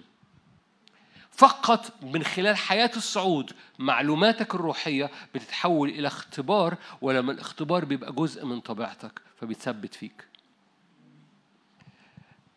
آخر حتة في الصعود أنا أرمية 11 أنا هأثر في, ال... في واحدة من اللي جايين. أرمية 11 هم. الرب يعمل نقلة روحية. الرب يعمل نقلة روحية في الكنيسة. صدقوني الرب يولد أمة قوية في يوم. الرب يولد أشخاص واقفين بفهم وبإدراك وبأنوار وبيقولوا قدوس مع السرافيم فهم بيزدادوا نار عارفين السرافيم عارفين يعني إيه سرافيم؟ الحارقين مليانين نار يعني أي حد يلمسهم يتحرق إحد إحد الحاجات اللي أدركها يعني إنه السرافيم دول من نوع من أنواع الملائكه اللي ما بينزلش الأرض. في في ملائكه بتتحرك ما بين السماء والأرض سرافيم ما بيتحركوش ما بين السماء والأرض. أو في في نوع من السرافيم ما بيتحركش ما بين السماء والأرض هو فقط مخصص لهذا المكان اللي هو قدام الرب. وطول الوقت عمال بيقول قدوس قدوس قدوس. في في رأيي ممكن لما نروح السماء يقولوا لي إن كنت غلطان. في رأيي هم بقوا حارقين لأن هم طول الوقت عمالين بيقولوا قدوس قدوس قدوس. في رأيي إن هم طبيعتهم بقت حارقة نارية لأن هم قدام العرش بيقولوا قدوس قدوس قدوس. حد فاهم حاجة؟ okay. إرميا 11 آه، إرميا okay إرميا 13 أنا أنا ما زلت بتكلم عن الصعود. الصع- أنا بفتح شهيتك إنه الصعود اللي اللي هيساعدك فيه الصوم وهيساعدك فيه الرؤية وإنك تشوف إنه أنا مش عايز رجلي تلزق في الأرض فأنا عايز أكون خفيف أنا عايز روحي ونفسي يبقوا خفاف بيتحركوا لفوق طول الوقت مرفوعين قدام الرب. ف فكل انتقالات الروحيه عايز الرب يعملها. فبتقف في أوضتك. آه بتقف في أوضتك. وأنا أقصدها حرفيا بتقف في أوضتك. لأنك تريد انه روحك ونفسك يتواجدوا لأنك واقف قدام عرش طوبى الواقفين أمام الرب في الليالي. بتقف في أوضتك. وأقصدها حرفيا أنا آسف. أرمية 13 كما تلتصق المنطقة آية 11 كما تلتصق المنطقة رب يطلع شعب جميل. رب يطلع أمة قوية. رب بيطلع بيطلع أبطاله بينزل أبطاله في الزمن ده. نفسي تحلم حلمه لأنه بيحلم. بعروس. أرمية 13 11 كما تلتصق المنطقة بحقوي الإنسان هكذا ألصقت بنفسي. كل بيت إسرائيل وكل بيت يهوذا يقول الرب. خلي بالك بتكلم عن الالتصاق. أنا بربط الآية دي ب أما أنتم الملتصقون بالرب فأحياء هذا اليوم. أنا بربط الملتصقون ده بالصعود بالتواجد قدام العرش. فأنا مش مش من الأرض بصلي. أنا أنا بعيش ده أجلسنا معه في السماويات. بالمناسبة الزفت اللي بيترمي على الأرض بيحمل النفسية. الزفت اللي بيترمي على الأرض بيحمل عينيك. فعينيك هتتملي بالصورة السلبية نفسيتك هتتملي بالصورة السلبية. تقول لي أكتر من اللي حصل؟ أقول لك في الزمن اللي جاي يس مفيش حل. عينيك تشوف وجنحتك تترفع. ما يبقاش على ريش أجنحتك. لو جاز التعبير إن جنحتك ليها ريش. لو ما يبقاش على ريش جنحتك زفت. فمش عارف ترفرف. مش عارف ترت... ال... ال... مقاصد الرب إنك حالة ال- الصعود دي حالة الارتفاع والصعود دي هي. م- ما هواش فكرة جميلة. ما هواش ده ده ده مش عارف إيه ده الايه وتسميها مسميات علشان ما تعملهاش في الآخر. هي هي نوع الحياة اللي فيه نفض لكل حاجة العالم هيرميها في الزمن اللي جاي أوكي. ففي أرمية 13 اتكلم عن الالتصاق. قال أنا ألصقت بنفسي كل شعبي ليكونوا لي إيه؟ أربع كلمات. شعبا اسما فخرا ومجدا. هللويا. اذا اذا من الآية دي أنا بشتغل معاك. اذا من الآية دي الملتصقون بالرب أحياء الملتصقون بالرب آه، روح واحد ده الآية فاكرين؟ تثنية أربعة أربعة الملتصقون بالرب أحياء. كورنثوس أولى ستة الملتصق من التصق بالرب فهو روح واحد. هنا من التصق بالرب هوية مختلفة جدا شعب واسم وفخر ومجد. إذا التصاقك بالرب أو التواجد في العرش أو الصعود ده بيطلع فيك هوية اسمها شعب واسم وفخر ومجد. أنا مجرد بشجعك على الصعود. أوكي. دي أول نقطة. تاني نقطة قصيرة جدا. بسبب الصعود. وأنت طالع كده في سكتك وأنت طالع النور بيزيد. فذهنك بينور. نفسيتك بتنور. عينيك بتنور. حياتك بتنور. فبتت بت... أنتوا عارفين إحنا اسمنا أبناء النور؟ سالونيك الأولى خمسة يقول لك كده فأنتم أبناء نور لا أبناء ظلمة. إحنا أبناء النور لأنه وأنت بتتحرك تجاه الرب وأنت رافع كل كيانك للرب. هذا النور عمال بيزيد عمال بيزيد لأنك أنت عمال بتقرب الملتصقون. دول بيقربوا عشان يلتصقوا. فهذا التتبع هذا الالتصاق بيخليك ابن لهذا النور. أبناء النور في حاجة بتحصل فيهم هو بيتجلى فيهم. أبناء النور هو بيلمع فيهم. أبناء النور هو بيغير من طبيعتهم هو بيشرق من وجههم. هم. لو قابلت موسى موسى هيقول لك أنت معروض ليك إمكانيات أكتر من الإمكانيات اللي كانت معروضة ليه.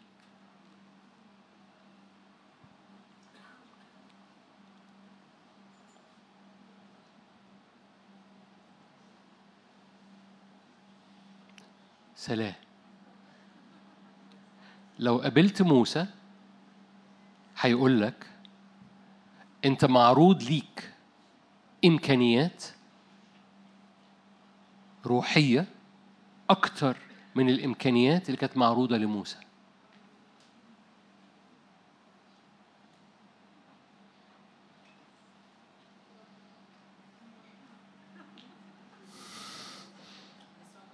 دعوة للهرش.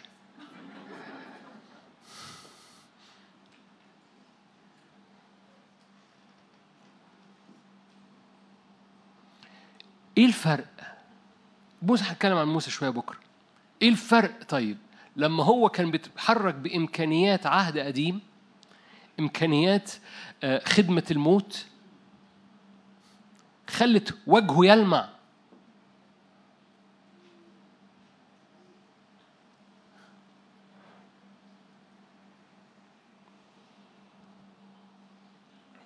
إيه الفرق؟ طيب ليه موسى اختبر ما لا نختبره برغم إن الإمكانيات المعروضة لينا النهارده أعظم من المعروضة كانت لموسى؟ لأن موسى كان محتفظ بالمشهد. موسى روحه ونفسه وجسده. عارفين موسى كان متجوز؟ في كان في مشاكل في جوازه؟ ما جالكمش خبر أه، هقول لكم.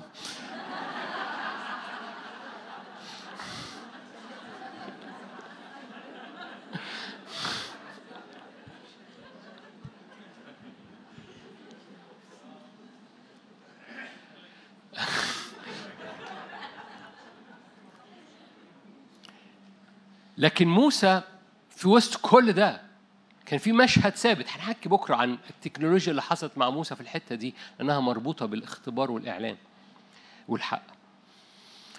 ال- موسى كل كيانه كان focused هو روح ونفس وجسد. هو بروتو مت مت متسيستم قدام الرب.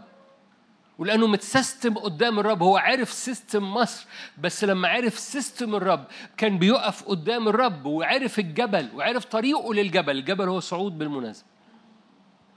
ف system system موسى هو الجبل وعرف طريق رجليه خدت على الجبل وإنه رجليه واخدة على الجبل وتسيستم على الجبل بإمكانيات أقل من الإمكانيات المعروضة لينا. عمل ما هو عظيم.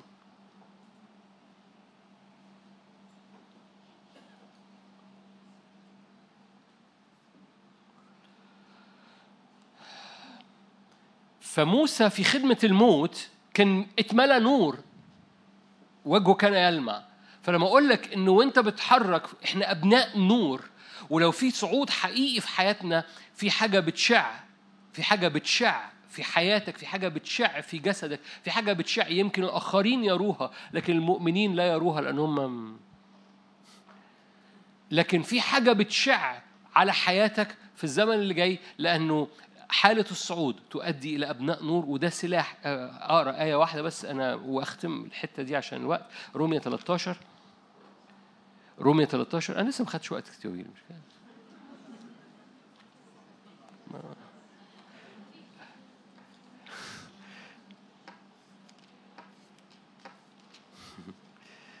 يا بطرس طول بولس طول. ولو حد مات هنقومه. رومية 13 رومية 13 وفي ال... كان مصابيح كثيرة في العلية رومية 13 نص الليل. لا.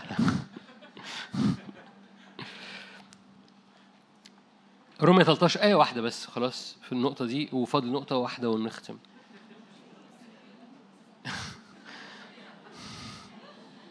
رومية 13 هذا وأنكم عارفون الوقت آية 11 هذا وأنكم عارفون الوقت أنها الآن ساعة لنستيقظ من النوم. هللويا. بيكلم مؤمنين. يعني كنت نايم قبل كده؟ صح صح لي. فإن خلاصنا الآن أقرب مما كان حين أمنا. تناهى الليل تقارب النهار فلنخلع أعمال الظلمة ونلبس إيه؟ أتاري النور سلاح. وأتاري أسلحة النور دي أسلحة المجد اللي بتملى كيانك لما بتتسيستم في الملكوت ببروتوكول للمجد بتملى نور. في نور بيملى صدقني وانت بتتحرك في حالة الصعود في سلاح اسمه أسلحة النور. آه أسلحة البر. عايز عايز بقى تحط بقى الشراح واللي دماغهم كبيرة قوي يقعدوا بقى يطلع أسلحة النور. ببساطة هو هو موسى اللي كان جلد وجهه يلمع ده كان بيحارب بالنور ده ولا لأ؟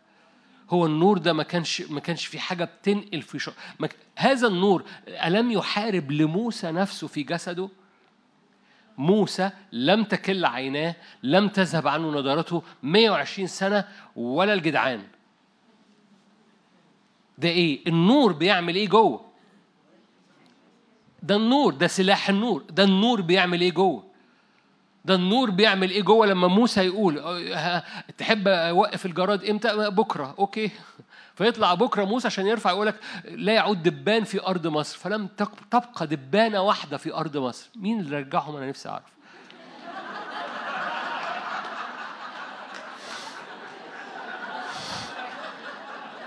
دي آية دي آية لم تبقى دبانة واحدة في أرض مصر. تخيل كل مصر فيهاش دبانة.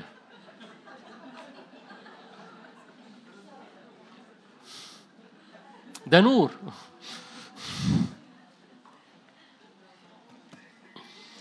أنا بلطف عليكم عشان ما ترجعوش تقولوا لي أنت طولت فأنا بعمل كده عشان فنلبس أسلحة النور. فالقصة كلها إنه إنسانك الروحي هو دي آخر نقطة النقطة الأخيرة. فأول نقطة هي حالة الصعود، تاني نقطة هي أسلحة النور أو النور اللي بي لأن إحنا أبناء نور فلنا أسلحة النور. ففي حاجة بتتنقل فينا آه، مليانة نور وهذا النور سلاح في حد ذاته بيملى كياننا بيملى نفسيتنا النور ده عملي جدا بيملى نفسيتك بيملى قلبك بيملى نظرتك في الزمن اللي جاي. فالنظرات السوداوية النور بيطردها النور يطرد الظلمة. ال ال ال الاكتئابات اللي بتعمل أمراض جسدية النور بيطرد ده. ليه؟ لأن النور بيطرد الضلمة. فالنور سلاح غير عادي. تواجدك اقترابك للنور بيزود النور. ده مفتاح موسى. اقترابك للنور بيزود النور فبينقل أبناء الله يصيرون ظاهرون. الخليقة منتظرة هذا الاستعلان في أبناء الرب انهم ينوروا. فده إحد أسلحة الأزمنة اللي جاية أو إحد أسلحة البروتوكول أو إحد بروتوكولات اللي الرب بيسيستم بيها نفسيتك. فمرة تاني أنا بتكلم وأنت واقف في حالة صعود وفي حالة إدراك للنور في طلب للنور في طلب للنور في حالة امتلاء للنور. وأنت واقف قدام النور بالمناسبة بتشوف الحتت السوداء فيك بتشوف الفكرة السوداء لأنك وأنت في الدنيا مغبشة ما بتشوفش الأسود اللي فيك. لما بتقرب من النور بتشوف الأسود في دماغك. بتشوف الأسود اللي اتساب على حياتك امبارح بتشوف البقعة السوداء اللي رماها حد على على رجليك. فوأنت قدام النور بتطلب النور يحرق دي يطرد دي يطهر دي ينور هنا ينور هنا. بتشوف البلوكات اللي حاصلة في دماغك. مفيش حد هنا ما عندوش بلوكات في دماغه بما يشملني. أول ما بتقف قدام الرب ترى البلوكات اللي أنت كنت شايفها. أول ما ترى البلوكات اللي أنت ما كنتش شايفها بتنور ذهنك بينور. فبتتغير عن شكلك بتجديد ذهنك. في النور النور بيعمل كده. النور عملي جدا. النور النور عملي جدا. النور الرب نور. ثالث نقطة وآخر نقطة. الصعود اللي مربوط بالصوم. النور ده النقطة نمرة اثنين ثالث نقطة هو إنسان المجد. إنسان المجد. ده أحد أسلحة الإنسان الداخلي بتاعك. أحد أسلحة ال يعني في إخوات ليا بدون دخول في تفاصيل في إخوات ليا مسافرين آه، سفرية فيها خدمة لمناطق صعبة لمناطق ممكن يبقى جواك هيعملوا إيه وهنعمل إيه. كل ما أصلي لإخواتي ولما صليت لهم قبل ما يسافروا القصة كلها بيبقى جوايا قوي إنسان الروح. السلاح اللي يقدر يعدي في أماكن صعبة أو في مواجهات أنت مش عارف أرض غريبة عنك أو أرض جديدة ليك أو علامات استفهام علامات استفهام رب هيستخدمك إزاي؟ إنسانك الروحي لما هو اللي بيتحرك هو اللي بيقودك. هبص على آية إنسان المجد الداخلي ده هو إحد قوى الأزمنة اللي جاية. إحد قوى اللي مع النظام العالمي الجديد عمرها ما تقدر تطول إنسان المجد الداخلي بتاعك. النظام العالمي يقدر يصيب الجسد يقدر يحاول يقرب من جسدك لكن إنسان المجد ما بيعرفش يقرب له. إنسان المجد مربوط بالله أنا لأن إنسان المجد ده مجد الآب. ف... فإنسان المجد ده مربوط ب... كل أنا بحكيه ده مربوط بالله أنا فالنهاردة مربوطين ببعض وبكرة. خليني أقرأ لك آية من أفسس لأنه الآية دي بحب أرجع لها لأنها بت... بتمثل آه، أفسس 3 16 يعطيكم بحسب غنى؟ مجده. okay فده مجد تقيل مجد غني. أن تتأيدوا بالقوة بروحه في الإنسان الباطن. فالإنس... في حاجة اسمها الإنسان الباطن بتاعك. الإنسان الباطن بتاعك بيسكب عليه مجد تقيل. فالإنسان الباطن ده بقى إنسان مجد. ما شفتوش؟ أنا اتكلمت بسرعة عشان حسيت بالوقت. مش هحس بالوقت. حتى لو أوكي. إنسان الباطن بتاعك بيتملي قوة لو المجد التقيل ملاه. لو إنسانك الباطن بقى إنسان مجد وإنت أدركت ده بعضنا بيقف قدام الرب وهو مش شايف غير أنا عن أنا عيان وعندنا ظروف في البيت وعندنا لعنة حاصلة وأرضنا مش عارف إيه وأرضنا مش عارف إيه. ولما الرب قال عايزين تتعلموا الصلاة اللي بتصنع قوات قولوا ابتدوا من فوق ما تبتديش من تحت. ابتدي من أبانا ال- والسماويات والعرش والقداسة والملكوت. ابتدي من المكان ده. okay. بدايتك من المكان ده ده المكان اللي فيه صعود انت بادي من بادي من هنا بادي من السماويات. أبونا اللي في السماء. حد فاهم حاجة؟ ليتق... قدوس قدوس قدوس. فأنت بتتحد مع السرافيم. فاهمين؟ ده, ده بروتوكول. ده مش اقتراحات ده بروتوكول. بنسيستم نفسينا عليه. فبتتواجد من المكان من فوق مش بادي من من من جسدك مش بادي من الحتة الطبيعية مش بادي من إنسانك الطبيعي. إنسانك الروحي بيصعد. فبيتواجد. أبويا اللي في السماء قدوس قدوس قدوس. فبتتنقل من الحتة دي. بتتواجد في الملكوت. تطلب ان الملكوت يبقى ملء كل الأرض. خلي بالك السرافيم هو بيقولوا قدوس قدوس قدوس. مجدك إيه؟ الكل- هم فين؟ هم قدام العرش بس القصة وانت بتقول قدوس قدوس قدوس عينيك السوداوية بتبطل تبقى سوداوية عينيك و- والشفقة على النفس والأنا والانحسارات والجسد اللي بره. تقدر تقول إنسانك الروحي مليان مجد حتى لو القشرة الخارجية مليانة حاجات. اللي يغير القشرة الخارجية إن إنسانك الروحي يدرك إنه مليان مجد. آه، هقولها مرة تاني احتياطي. اللي بيغير قشرتك إنسانك الخارجي إن إنسانك الروحي هو اللي يقود حياتك ويدرك إنه مليان مجد ويتحرك قدام العرش قدام هذه النار. إحنا ما بنشوفش معجزات. عايزين نشوف معجزات. علمنا نصلي. أوكي. طب إحنا عايزين هنا معجزات. مش عايزين مش عايزين نبتدي من عايزين هنا هنا المشكلة. آه بس أبانا الذي في السماوات. لا تقدس اسم لا يأتي ملكوت. حد فاهم حاجة؟ إحنا بنبتدي من تحت. بنبتدي من إنساننا الخارجي. أصل إنساننا الخارجي محتاج. إنسانك الروحي عنده القدرة إنه يصعد بسهولة لأنه مليان أجنحة. إنسانك الروحي لأن ما فيهوش أنا في الإنسان الروحي. الإنسانك الروحي عنده القدرة إنه يتواجد بحرية في حرية حرية ياه لو تصدقوا الحرية اللي موجودة في الروح المكنوزه جواكم. عشان كده الصوم بيطلق حرية. فك عقد النير دي جاية من إيه؟ من الروح المكنوز جواكم اللي النفس خنقته لمدة عشرين سنة. عشان كده الصوم بيطلق ال- الرحب والحرية والاتساع والفرح وال- والفريدم. الحر ال- الف- الفريدم غير حرية.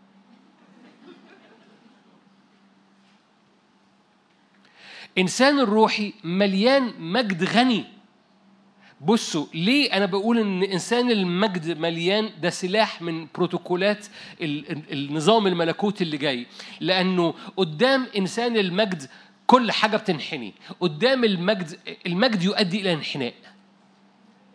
خلينا نقولها كأبستراكت كده كقانون. المجد يؤدي طلع سهم كده يؤدي إلى انحناء. مجد الرب بتنحني قدامه. صح؟ أوكي. المجد يؤدي إلى انحناء بس ده ده قانون. المجد يؤدي إلى انحناء. لما الرب بمجده بتنحني قدامه لما السحاب بالمجد ملأ الهيكل الكهنة ما يقدروش يقفوا لما تابوت العهد دخل بيت داجون داجون انحنى. ات- ات- اتكسر غير انحنى؟ أوكي. الدقة. اتكسر. اتكسرت راسه اتكسر إيديه مش اتكسر بس. لما يا رب سامحهم. لما مجد الرب لما مجد الرب المجد يؤدي إلى انحناء ده ده ده نتيجة طبيعية. فت... بس حطها جواك. كقانون.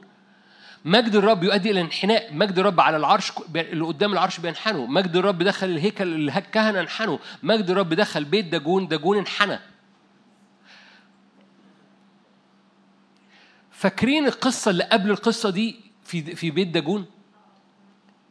ده دي في صمويل الأول لما تابوت العهد اخذوه الفلسطينيين ودخلوه بيت داجون فداجون سقط. ف إيه القصة اللي قبليها؟ شمشون.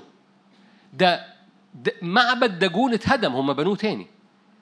معبد داجون اتهدم ف- فاكر شمشون سفر القضاء صح 16 مسك العمودين الأعمدة بتاعت داجون وقام موقعها بس كان في تكلفة. شمشون مات. لما لما لما توقع داجون بدراعك غير لما توقع داجون بالمجد. ما خدتوش بالكم. شمشون وقع داجون مسك. مسك العمودين وقام وقع المعبد. في قوة شخصية في تكلفة بموته في مجهود. داجون سقط بدون تكلفة بدون ليه؟ لأنه المجد دخل لوحده. أؤمن أؤمن أؤمن إن في مواجهات جاية أصعب مننا. مش هينفع فيها غير إن المجد يخش. لأنه مش هنقدر نزق العمودين. هتفهم حاجة؟ ف- فأنا مش بحكي علشان أنا هي ما- نو أنا بحكي عن سلاح. اسمه إنسان المجد. أنا بحكي أنت لسه في أفسس؟ أه أنا بحكي عن سلاح اسمه الإنسان الباطن بتاعك مليان بمجد تقيل. وهذا السلاح هيخترق قدامك ويحسم مواجهات لو زقيت زي شمشون المعبد مش هتعرف تهدمه. بس المجد لوحده يخش وداجون يقع. لأن المجد يؤدي إلى انحناء. مجد الرب يؤدي إلى انحناء إحنا بننحني وإبليس بينحني.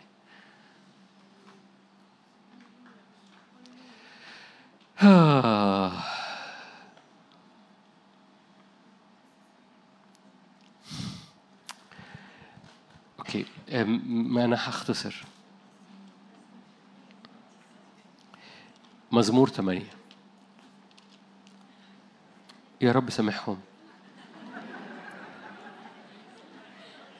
لأنهم لا يدرون ماذا يضحكون على مزمور ثمانية.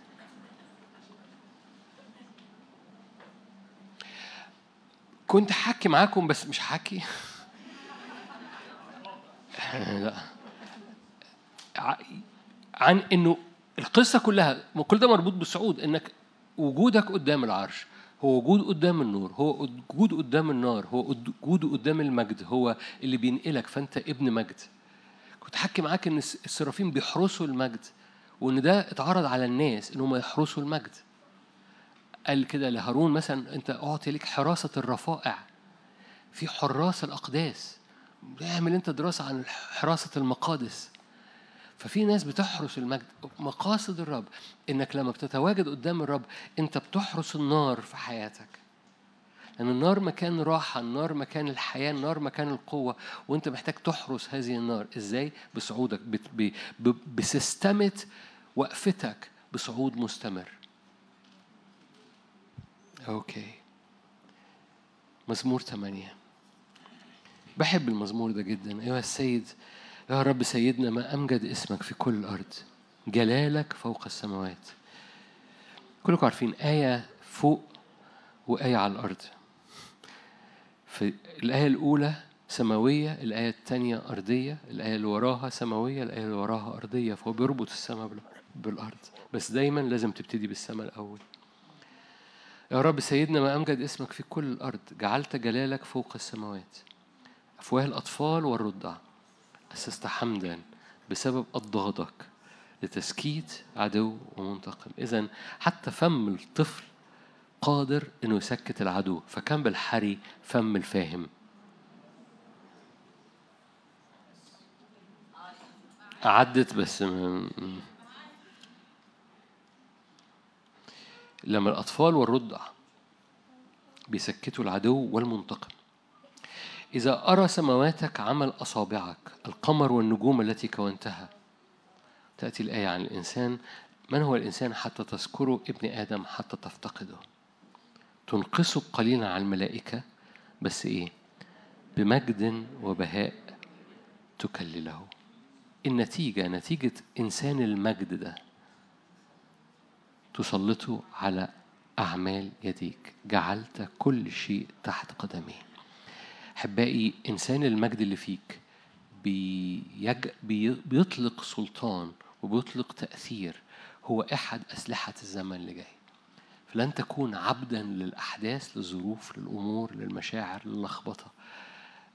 في في إنسان مليان مجد وهذا المجد له نتيجة تتسلط على كل حاجة حواليك. تقدر تقف من أجل الأمم والشعوب زي ما هنعمل بكرة شوية. تقدر تقف بسلطان من أجل حاجات كتير. بالمناسبة الصلاة من الأمم والشعوب هي تجسد الله أنا. هقول لكم جملة. كل صلوة فيها أنا أو بتطلب فيها أنا بتاخد أجرتها لما أنا ياخد استجابة. كل صلوة ما فيهاش أنا أجرتها بتكنز ليك في السماء.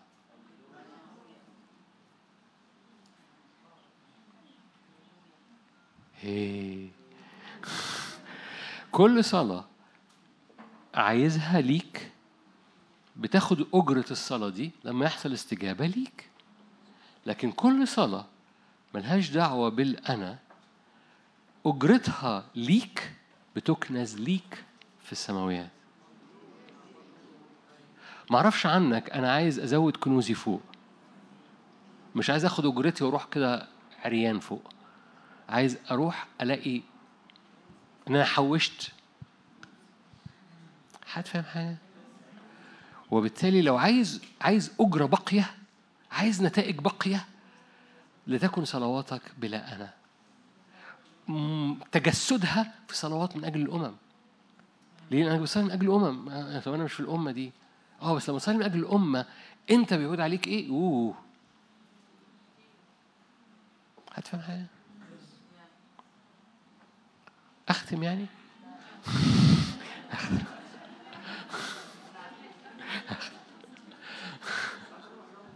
أروح؟ إيماني بصوا لا هختم فعلا إيماني إيماني إيماني. إن رب يولد وقفات بتاعتنا مختلفة خالص عن الصورة القديمة عن الشفقة والانحصار وال وال وال والتوقعات اللي ما جابتش نتيجة قبل كده. إيماني عن شرفاء بيطلعوا جواك متسستمين نفسيتهم متسستمة منورة فاهمون غاصبون ظاهرون أبناء الرب كده مليانين نور ونفسيتهم مليانة نور. زي ما يكون. في حاجة محتاجة تنور على وشك واطلب مع النور نور فهم نور ينور نفسيتك وحياتك وقلبك وأفكارك وفهمك وإدراكك ويملى وقفتك وجسدك بهذا النشاط اللي مليان روح ونفس وجسد قدام الرب. لأن في أسلحة في هذا النشاط أسلحة مليانة إعلان مليانة حكمة مليانة نور مليانة مجد مليانة مليانة. إنسانك الروحي مزخر في كنوز من الآب ومن الابن بتنسكب على حياتك. لأن من ملئه اللي هو ملء اللاهوت ده نحن جميعا نأخذ من الذخائر دي نعمة فوق نعمة. أمين؟ خلونا نصلي مع بعض.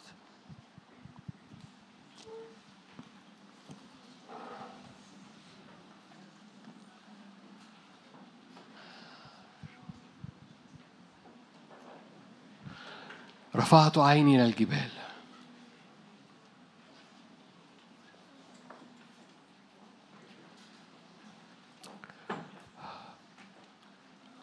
تذكروا النعامة حينما تحوز نفسها إلى العلاء. تعالوا نحوز نفسنا إلى العلاء. حينما تحوز نفسها إلى العلاء تضحك على الفرس وعلى راكبه.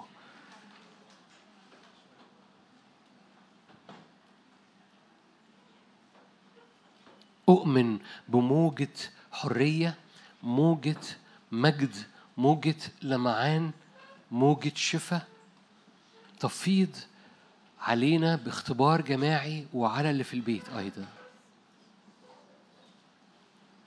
أؤمن بموجة ترقية موجة ولادة قوية في أرواحنا في نفسيتنا وفي أجسادنا.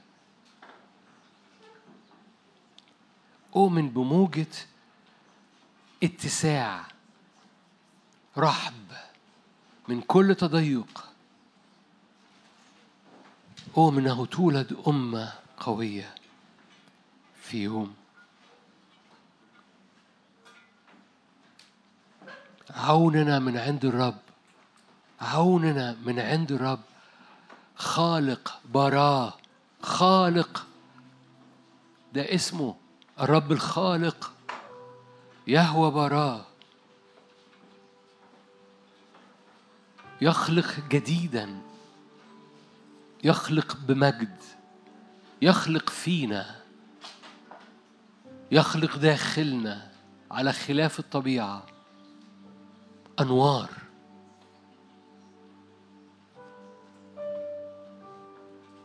أؤمن بموجة مجد.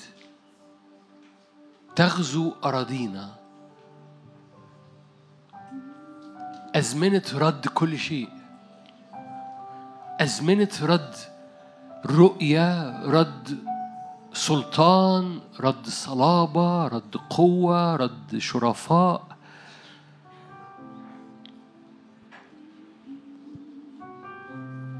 أزمنة جدد وعتقاء. أمور مكنوزة عتيقة تطلع للنور وأمور جديدة تنسكب من العرش. أؤمن بزمن افتداء وأزمنة افتداء لنفسية وأرضية وتاريخ وطبيعة لأنه لا أنا.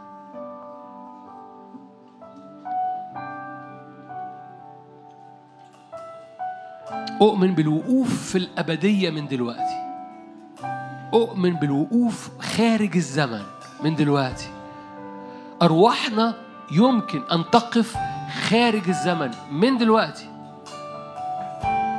أرواحنا إنساننا الباطن يمكنه أن يقف خارج الزمن من دلوقتي. إنسان الروح بتاعك لما بيقف خارج الزمن بيبقى عنده سلطان. عشان كده الأبدية في قلبك.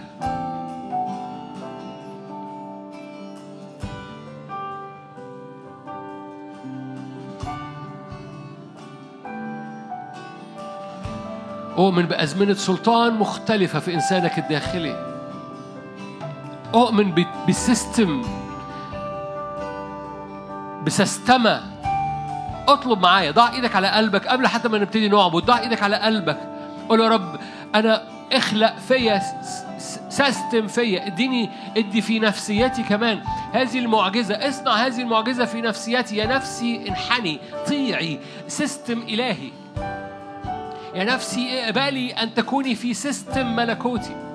يا نفسي اقبلي إنك تخضعي وتتحدي مع الروح تغيري مع الروح تخافي الرب مع الروح. يا نفسي اخضعي. من يضيع نفسه هللويا يجدها. من يضيع نفسه يجدها. يا نفسي يا ذهني يا قلبي يا صوري يا مشاعري يا اهتماماتي يا أفكاري يا أحلامي اخضعي هللويا. اتسستمي اخضعي للسيستم. اخضعي للأنوار اخضعي للملكوت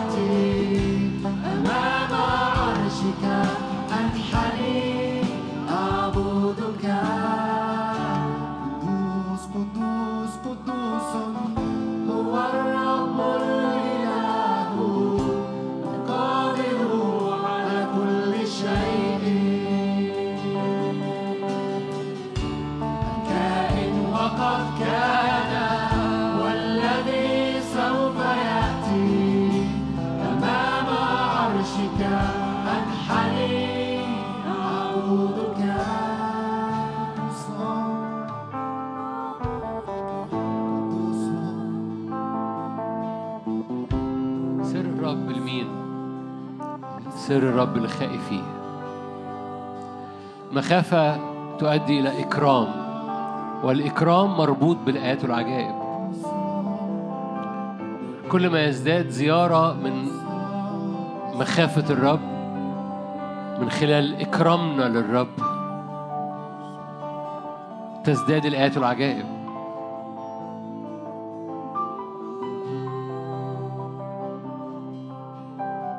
من هو خائف الرب؟ الرب يعلمه طرق اللي هو اختارها لأن سر الرب لخائفيه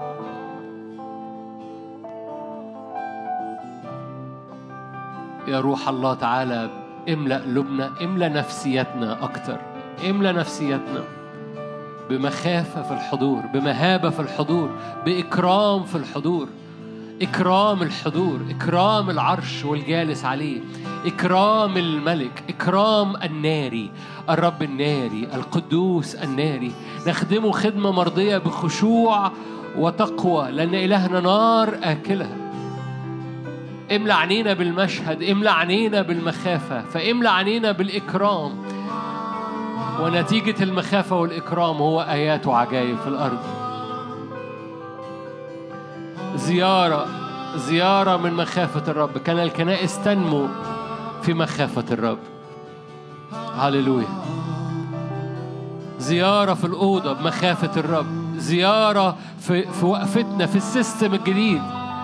system وقفتنا قدامك. زيارة في مخافة الرب.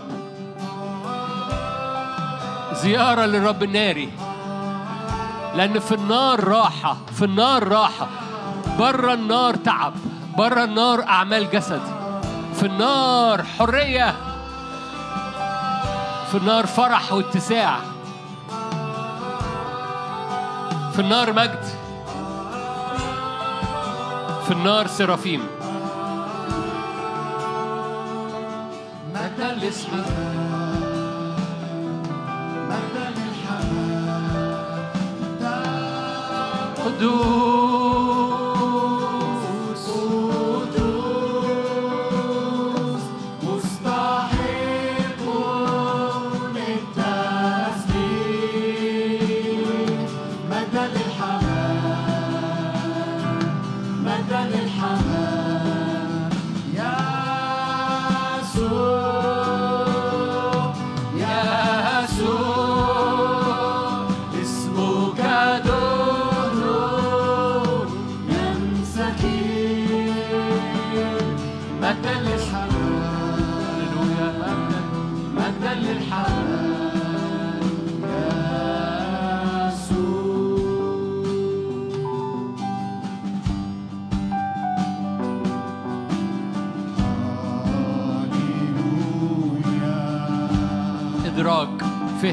إدراك مهدف.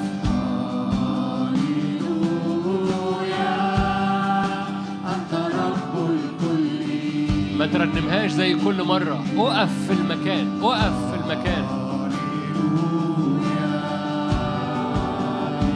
شايفه؟ شايفه وجها لوجه؟ وجها لوجه. لو مش شايفه اطلع لفوق اطلع لفوق. زكا طلع لفوق. اطلع لفوق. وجها لوجه. عشان كده السرافين بيغطوا وشهم.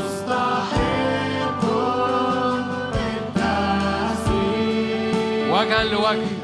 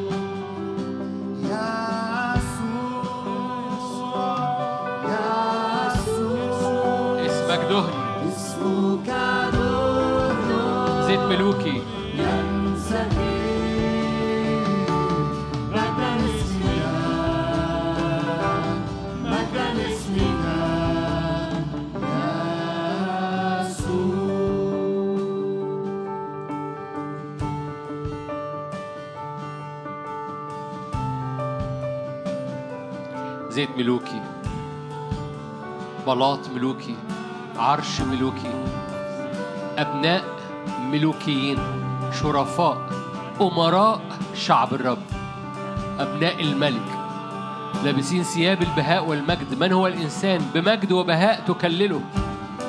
تملاه نور. من هو الإنسان؟ عشان تملاه نور وتملاه مجد وترفعه مع مع يسوع. يجلس في السماويات في الإبن مع الإبن. من هو الإنسان حتى تذكره ابن آدم حتى تفتقده؟ بمجد وبهاء. تملاه نور. ده حضرتك. مرة تاني لو تحب حط إيدك على قلبك. من أنا؟ عشان تذكرني وتفتقدني. بمجد وبهاء تكللني. تسلطني على أعمال يديك. كمل المزمور. كمل المزمور. تسلطني على أعمال يديك. لست بعد عبدا. لست بعد قاصر. لست بعد مضطرب بخبط يمين وبخبط شمال. من أنا حتى تذكرني؟ صغير أنا على جميع ألطافك. حتى تصنع معي وتسكب علي. هذا النور هذا المجد هذا الإعلان هذا الوقفة. إني أقف في العرش وتديني مسالك بين الواقفين. من أنا؟ فأنا بعليك برفعك بسجد أمامك بديك كل الإكرام. لأنك بتنور على حياتي تسلطني على أعمال يديك. ترفع رايتك على حياتي ورايتك على بيتي ورايتك على أرضي. مجد كمية المجد كمية الحرية كمية الراحة كمية الاتساع كمية الفرح كمية الرقص. فك عقد النير إطلاق المأسورين أحرار. أنوار ترد صحتي سريعا على طريقي يضيء نور. عظامي تصير جنة رية. تغير كل حواليا. من أنا؟ بمجد وبهاء. تكلل. تدعوني ترفعني. تنادي عليا تدعوني ابنك.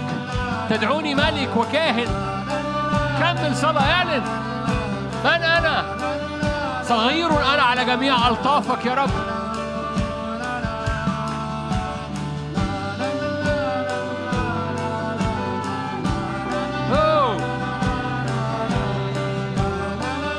لا شيء يعوق موجة نهضة على روحك وعلى نفسك وعلى جسدك لا شيء يعوق. لو نفسك بتطلع لا شيء يعوق. لو نفسك بترتفع لا شيء يعوق. يحصل موجة من فرح واتساع ونهضة وحرية. موجة. فرح واتساع وحرية.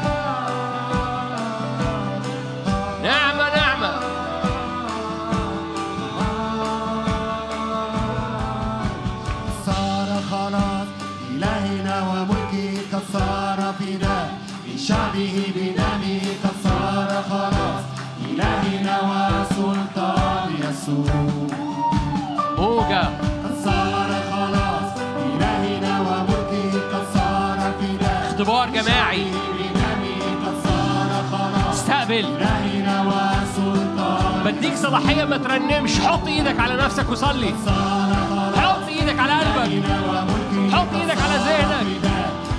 بديك صلاحية انك تبقى حقيقي قدام الرب وما ما ترنمش. ضع إيدك على مرضك ضع إيدك على عينيك.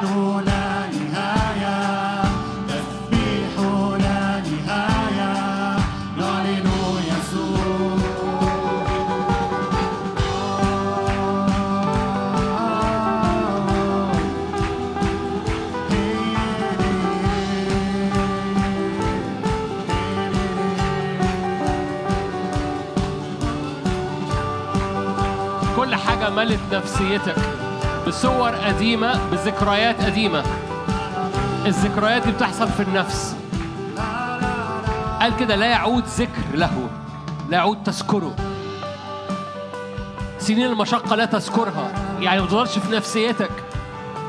لا يعود ذكر للبعل. يعني ما يفضلش جوه نفسيتك صور قديمة للبعل. يعني نفسيتك تتملي بصور جديدة. ليه؟ لأن الذكرى التذكر النفسية اللي مليانة ذكريات. لا يعود ذكر فيما بعد. لا يعود ذكر. المصريين الذين تراهم الآن اللي هم القديم ده لا تعود تراه فيما بعد. لا يعود ذكر. عينيك و... وذكرياتك و... النفس بتاعتك تنور. فقول له املا املا نفسيتي نور من كل الذكريات. لا يعود ذكر لها. فلا يعود مجال لها. موجة.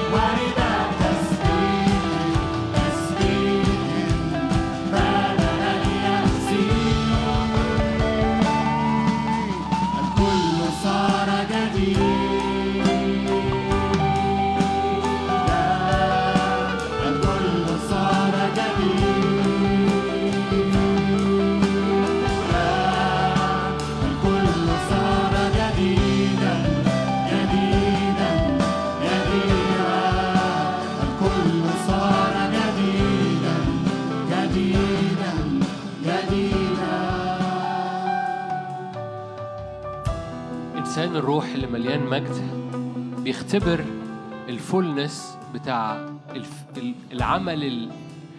الذي انتهى في المسيح اللي أنهاه الرب يسوع على الصليب. ال finished work الشغل اللي خلص اللي يسوع قال فيه قد أكمل. كل شغل خلص خلصه يسوع على الصليب. إنسان الروح فقط بيعرف يستقبل ال fullness بتاعه الكل بتاعه الملء بتاعه. فضع إيدك على قلبك معايا. اعلن كده لن أصير مجزأ فيما بعد. نفسي وجسدي يتبعوا روحي ويجوا قدام الرب. يا نفسي اخضعي يا نفسي تعالي اقفي قدام السيد. الكتاب المقدس كتير دي مش الصلاة الكتاب المقدس كتير يحكي يوجه كلمات للنفس. لماذا أنت منحنية يا نفسي؟ يا نفسي تعزي يا نفسي ترجي الرب. فصح إنك تكلم نفسك صح إنك تكلم نفسيتك صح إنك تكلم ذهنك. يا ذهني وقف قدام الرب يا ذهني أنت جواك ضلمة. نور. أقف قدام النور. فصلي معايا اللحظات دي. عايز تحط إيدك على راسك حط إيدك على راسك عايز تحط إيدك على قلبك. لا خجل أنا حاطط إيدي على راسي معاك فما تخجلش. أوكي؟ ببساطة أقول له أنا عايز أنوار عايز أسلحة النور عايز أسلحة النور تملى نفسيتي. عايز نفسيتي تتملي أنوار. إحنا بنعمل شغل أحبائي أنا ممكن نختم ونروح وخلاص بس أنا أنا عايزين نعمل شغل. عايز أسلحة النور تنور ذهنك تنور قلبك تنور مشاعرك تنور كل بقعة سوداء كل بقعة سوداء أنا عايز أتملي نور. قول له أنا عايز أتملي نور. عايز أسلحة النور. أنا ابن نور. أنا ابن نور. لما موسى اللي كان إمكانياته المعروضة ليه أضعف جلد وجهه بقى يلمع من النور. أنا أنا معروض ليا ما هو أمجد. فأنا أريد النور يملى كل خلية. عينيا رؤيتي كلامي انطباعاتي اللي خارج مني. أنوار أنوار. كي تضيئوا في زمن مسلم. قال كده لكي تضيئون. تضيئون في زمن مسلم. باسم رب يسوع أبناء النور. هللويا يضيئون الفاهمون يضيئون في زمن مظلم. هللويا باسم الرب يسوع باسم الرب. ملانا ملانا فرح. النور مليان فرح والفرح في النور. النور مليان فرح النور مليان حرية. الظلمة لا تقوى على النور. النور يملأ أراضينا النور يملأ الكنيسة النور يملأ أجواءنا ونفسياتنا. يملأ الأوضة يملأ البيت. مش بصلي على الاجتماع. هللويا انت هتحتاج تنادي على نفسك في البيت برضو وتسستمها في السيستم ده. هللويا بص بص بص بص بص بص ثانية واحدة ثانية. هنرجع لنفس يعني كان هنرجع لنفس النقطة تاني. انت اللي بيحصل دلوقتي ده انت محتاج تسستم وقفتك في الأوضة عليه. تسستم وقفتك على الأوضة إنك في النور للمجد. مليان مليان الصورة دي فبتتحرك لفوق. شايف الصورة الملا... ال- ال- ال- الملوكية شايف العرش وبتتحرك لفوق. مدرك إنك ال... الأنا ملهاش مكان في المشهد ده. الأنا والشفقة على النفس ملهاش مكان. هو بس اللي واخد المكان. هو بس الحديث. هو بس المركز. وكل حاجة متحركة في حياتك تجاهه. فأنت بتتحرك صعودا بتتحرك لنور أكتر بتتحرك بإنسان المجد يزداد لأنك بتقرب من المجد. وهو ده ال- الأكشن بتاعك اللي بتسستم عليه نفسيتك مش روحك. بتسستم عليه نفسيتك وبتنادي لنفسيتك إنها تيجي معاك. بتنادي عليها يا نفسي ترجي يا نفسي تعالي يا نفسي اقفي يا نفسي تعالي يا نفسي خافي الرب يا نفسي اخضعي للرب. فبتكلم نفسيتك وبتسستم نفسك. وإلا النظام العالمي في سيستم آخر في ملكوت آخر بيرفعك. المشهد فيه مليان لا أنا مليان هو بس.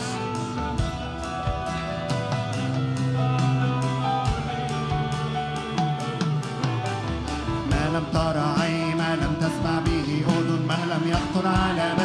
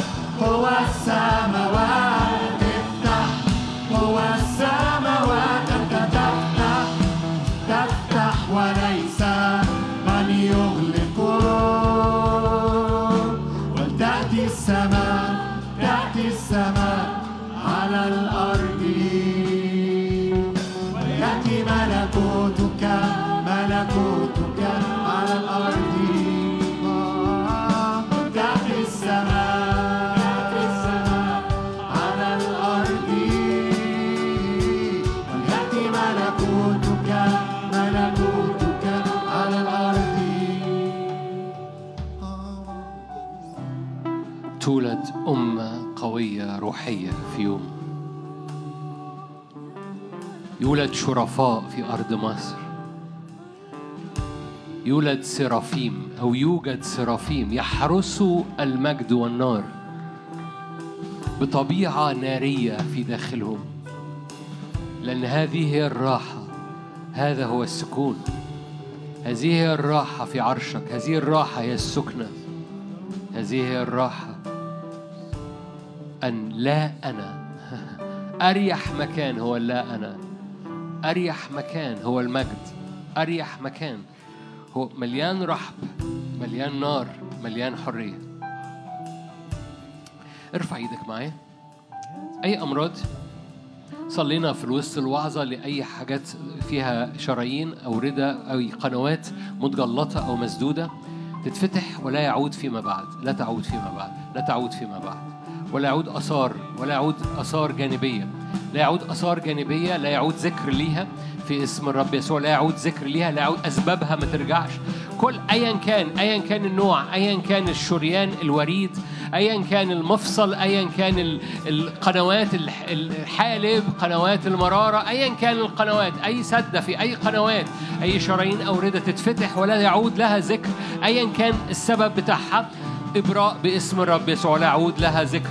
وآثارها تبرأ تفتدى باسم آثارها تبرأ وتفتدى باسم الرب يسوع. آثارها تبرأ وتفتدى بنار من السماء الآن باسم الرب يسوع. باسم الرب يسوع. أي شرايين في الرجل أي جلطات في الرجل أي أورام في الرجل أي أمور أملاح في الرجل. باسم الرب يسوع. إبراء في اسم يسوع. إبراء باسم الرب يسوع. أمراض المناعة. باسم الرب يسوع. أمراض الدم. باسم يسوع. ليه بنصلي الشفاء؟ لأن الشفاء خبز البنين. ليه بنصلي الشفاء؟ لأن الشفاء طبيعي في حضور ربنا. ليه بنصلي للشفاء لأنه حيثما الملك في مجلسه بتفوح ناردين رائحته فدائما هناك نتائج لحضوره. من ضمنها الشفاء من ضمنها الفرح من ضمنها الحرية من ضمنها إن إحنا نبقى خفاف. زي ما أنا شايف ناس فرحانة وخفيفة كده طايرة ليه؟ لأنه في محضر الرب هو ده هو ده. بس هو ده مكان الراحة المستمر مش في الاجتماعات. ده المكان الراحة في العرش القصة العرش. قصة الاجتماع فتح ليك العرش. انت العرش مفتوح على أوضتك. الإمكانيات المعروضة ليك أكتر من إمكانيات موسى. مرة تاني الإمكانيات المعروضة ليك أكتر من إمكانيات موسى.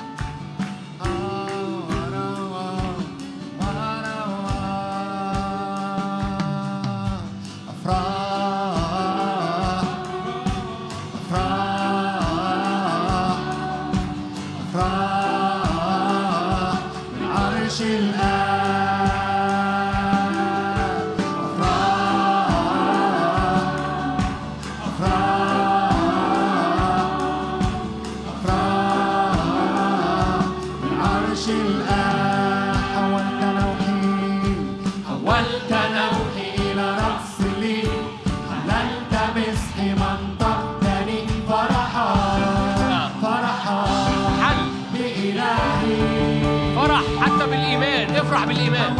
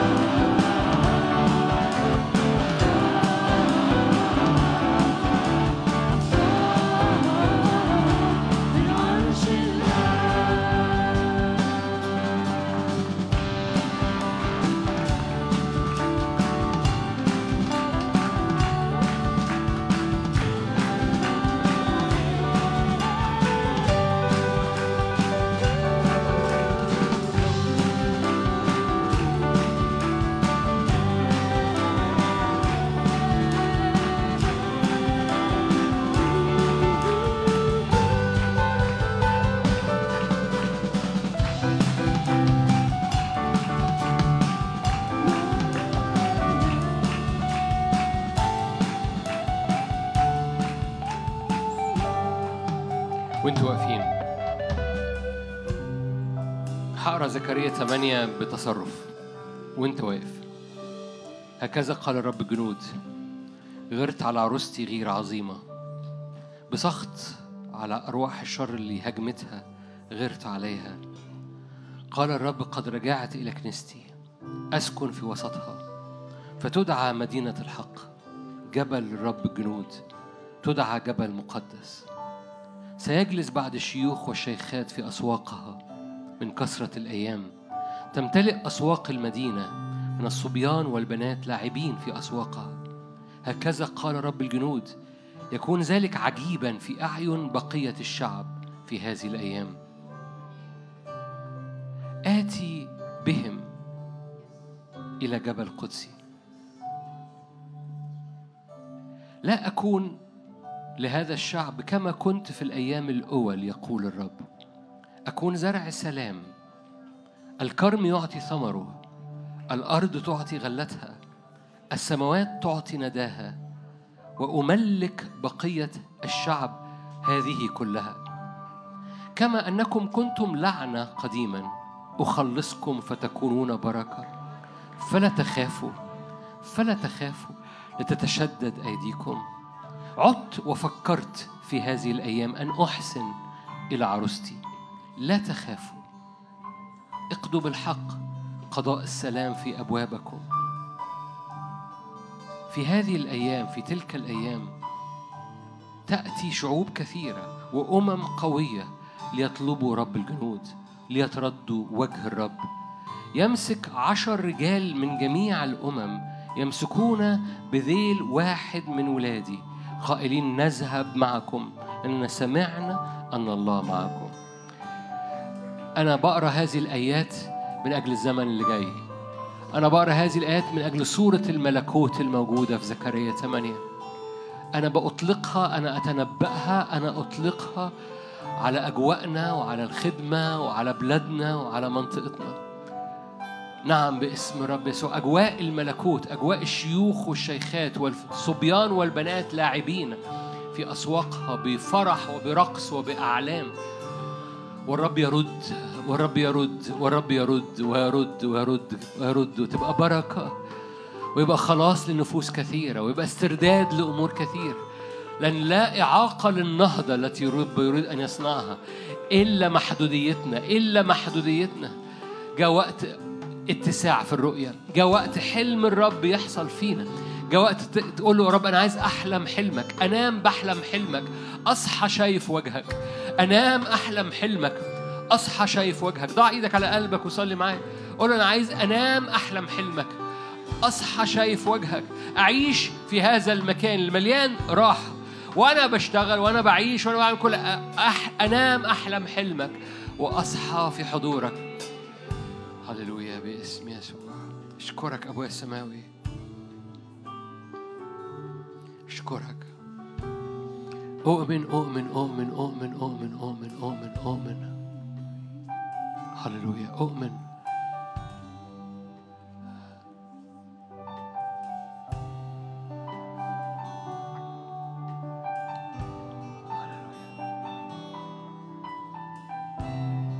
تعالوا نرفع ايدينا مع بعض؟ لن نكون كما كنا. شكلنا نقلات النضوج. نقلات الملوكية نقلات الفهم والإدراك المهدف تتنقل في العروس.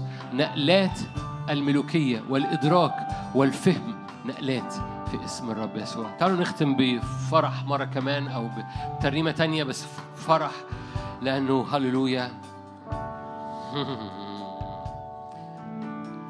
مرة تاني استقبل وأنت فرحان. استقبل وأنت فرحان. حتى لو بترقص استقبل وانت بترقص. الرقص مش يمنع الاستقبال اللي يمنع الاستقبال الحزن والخوف. فافرح أمام الرب واستقبل. فرح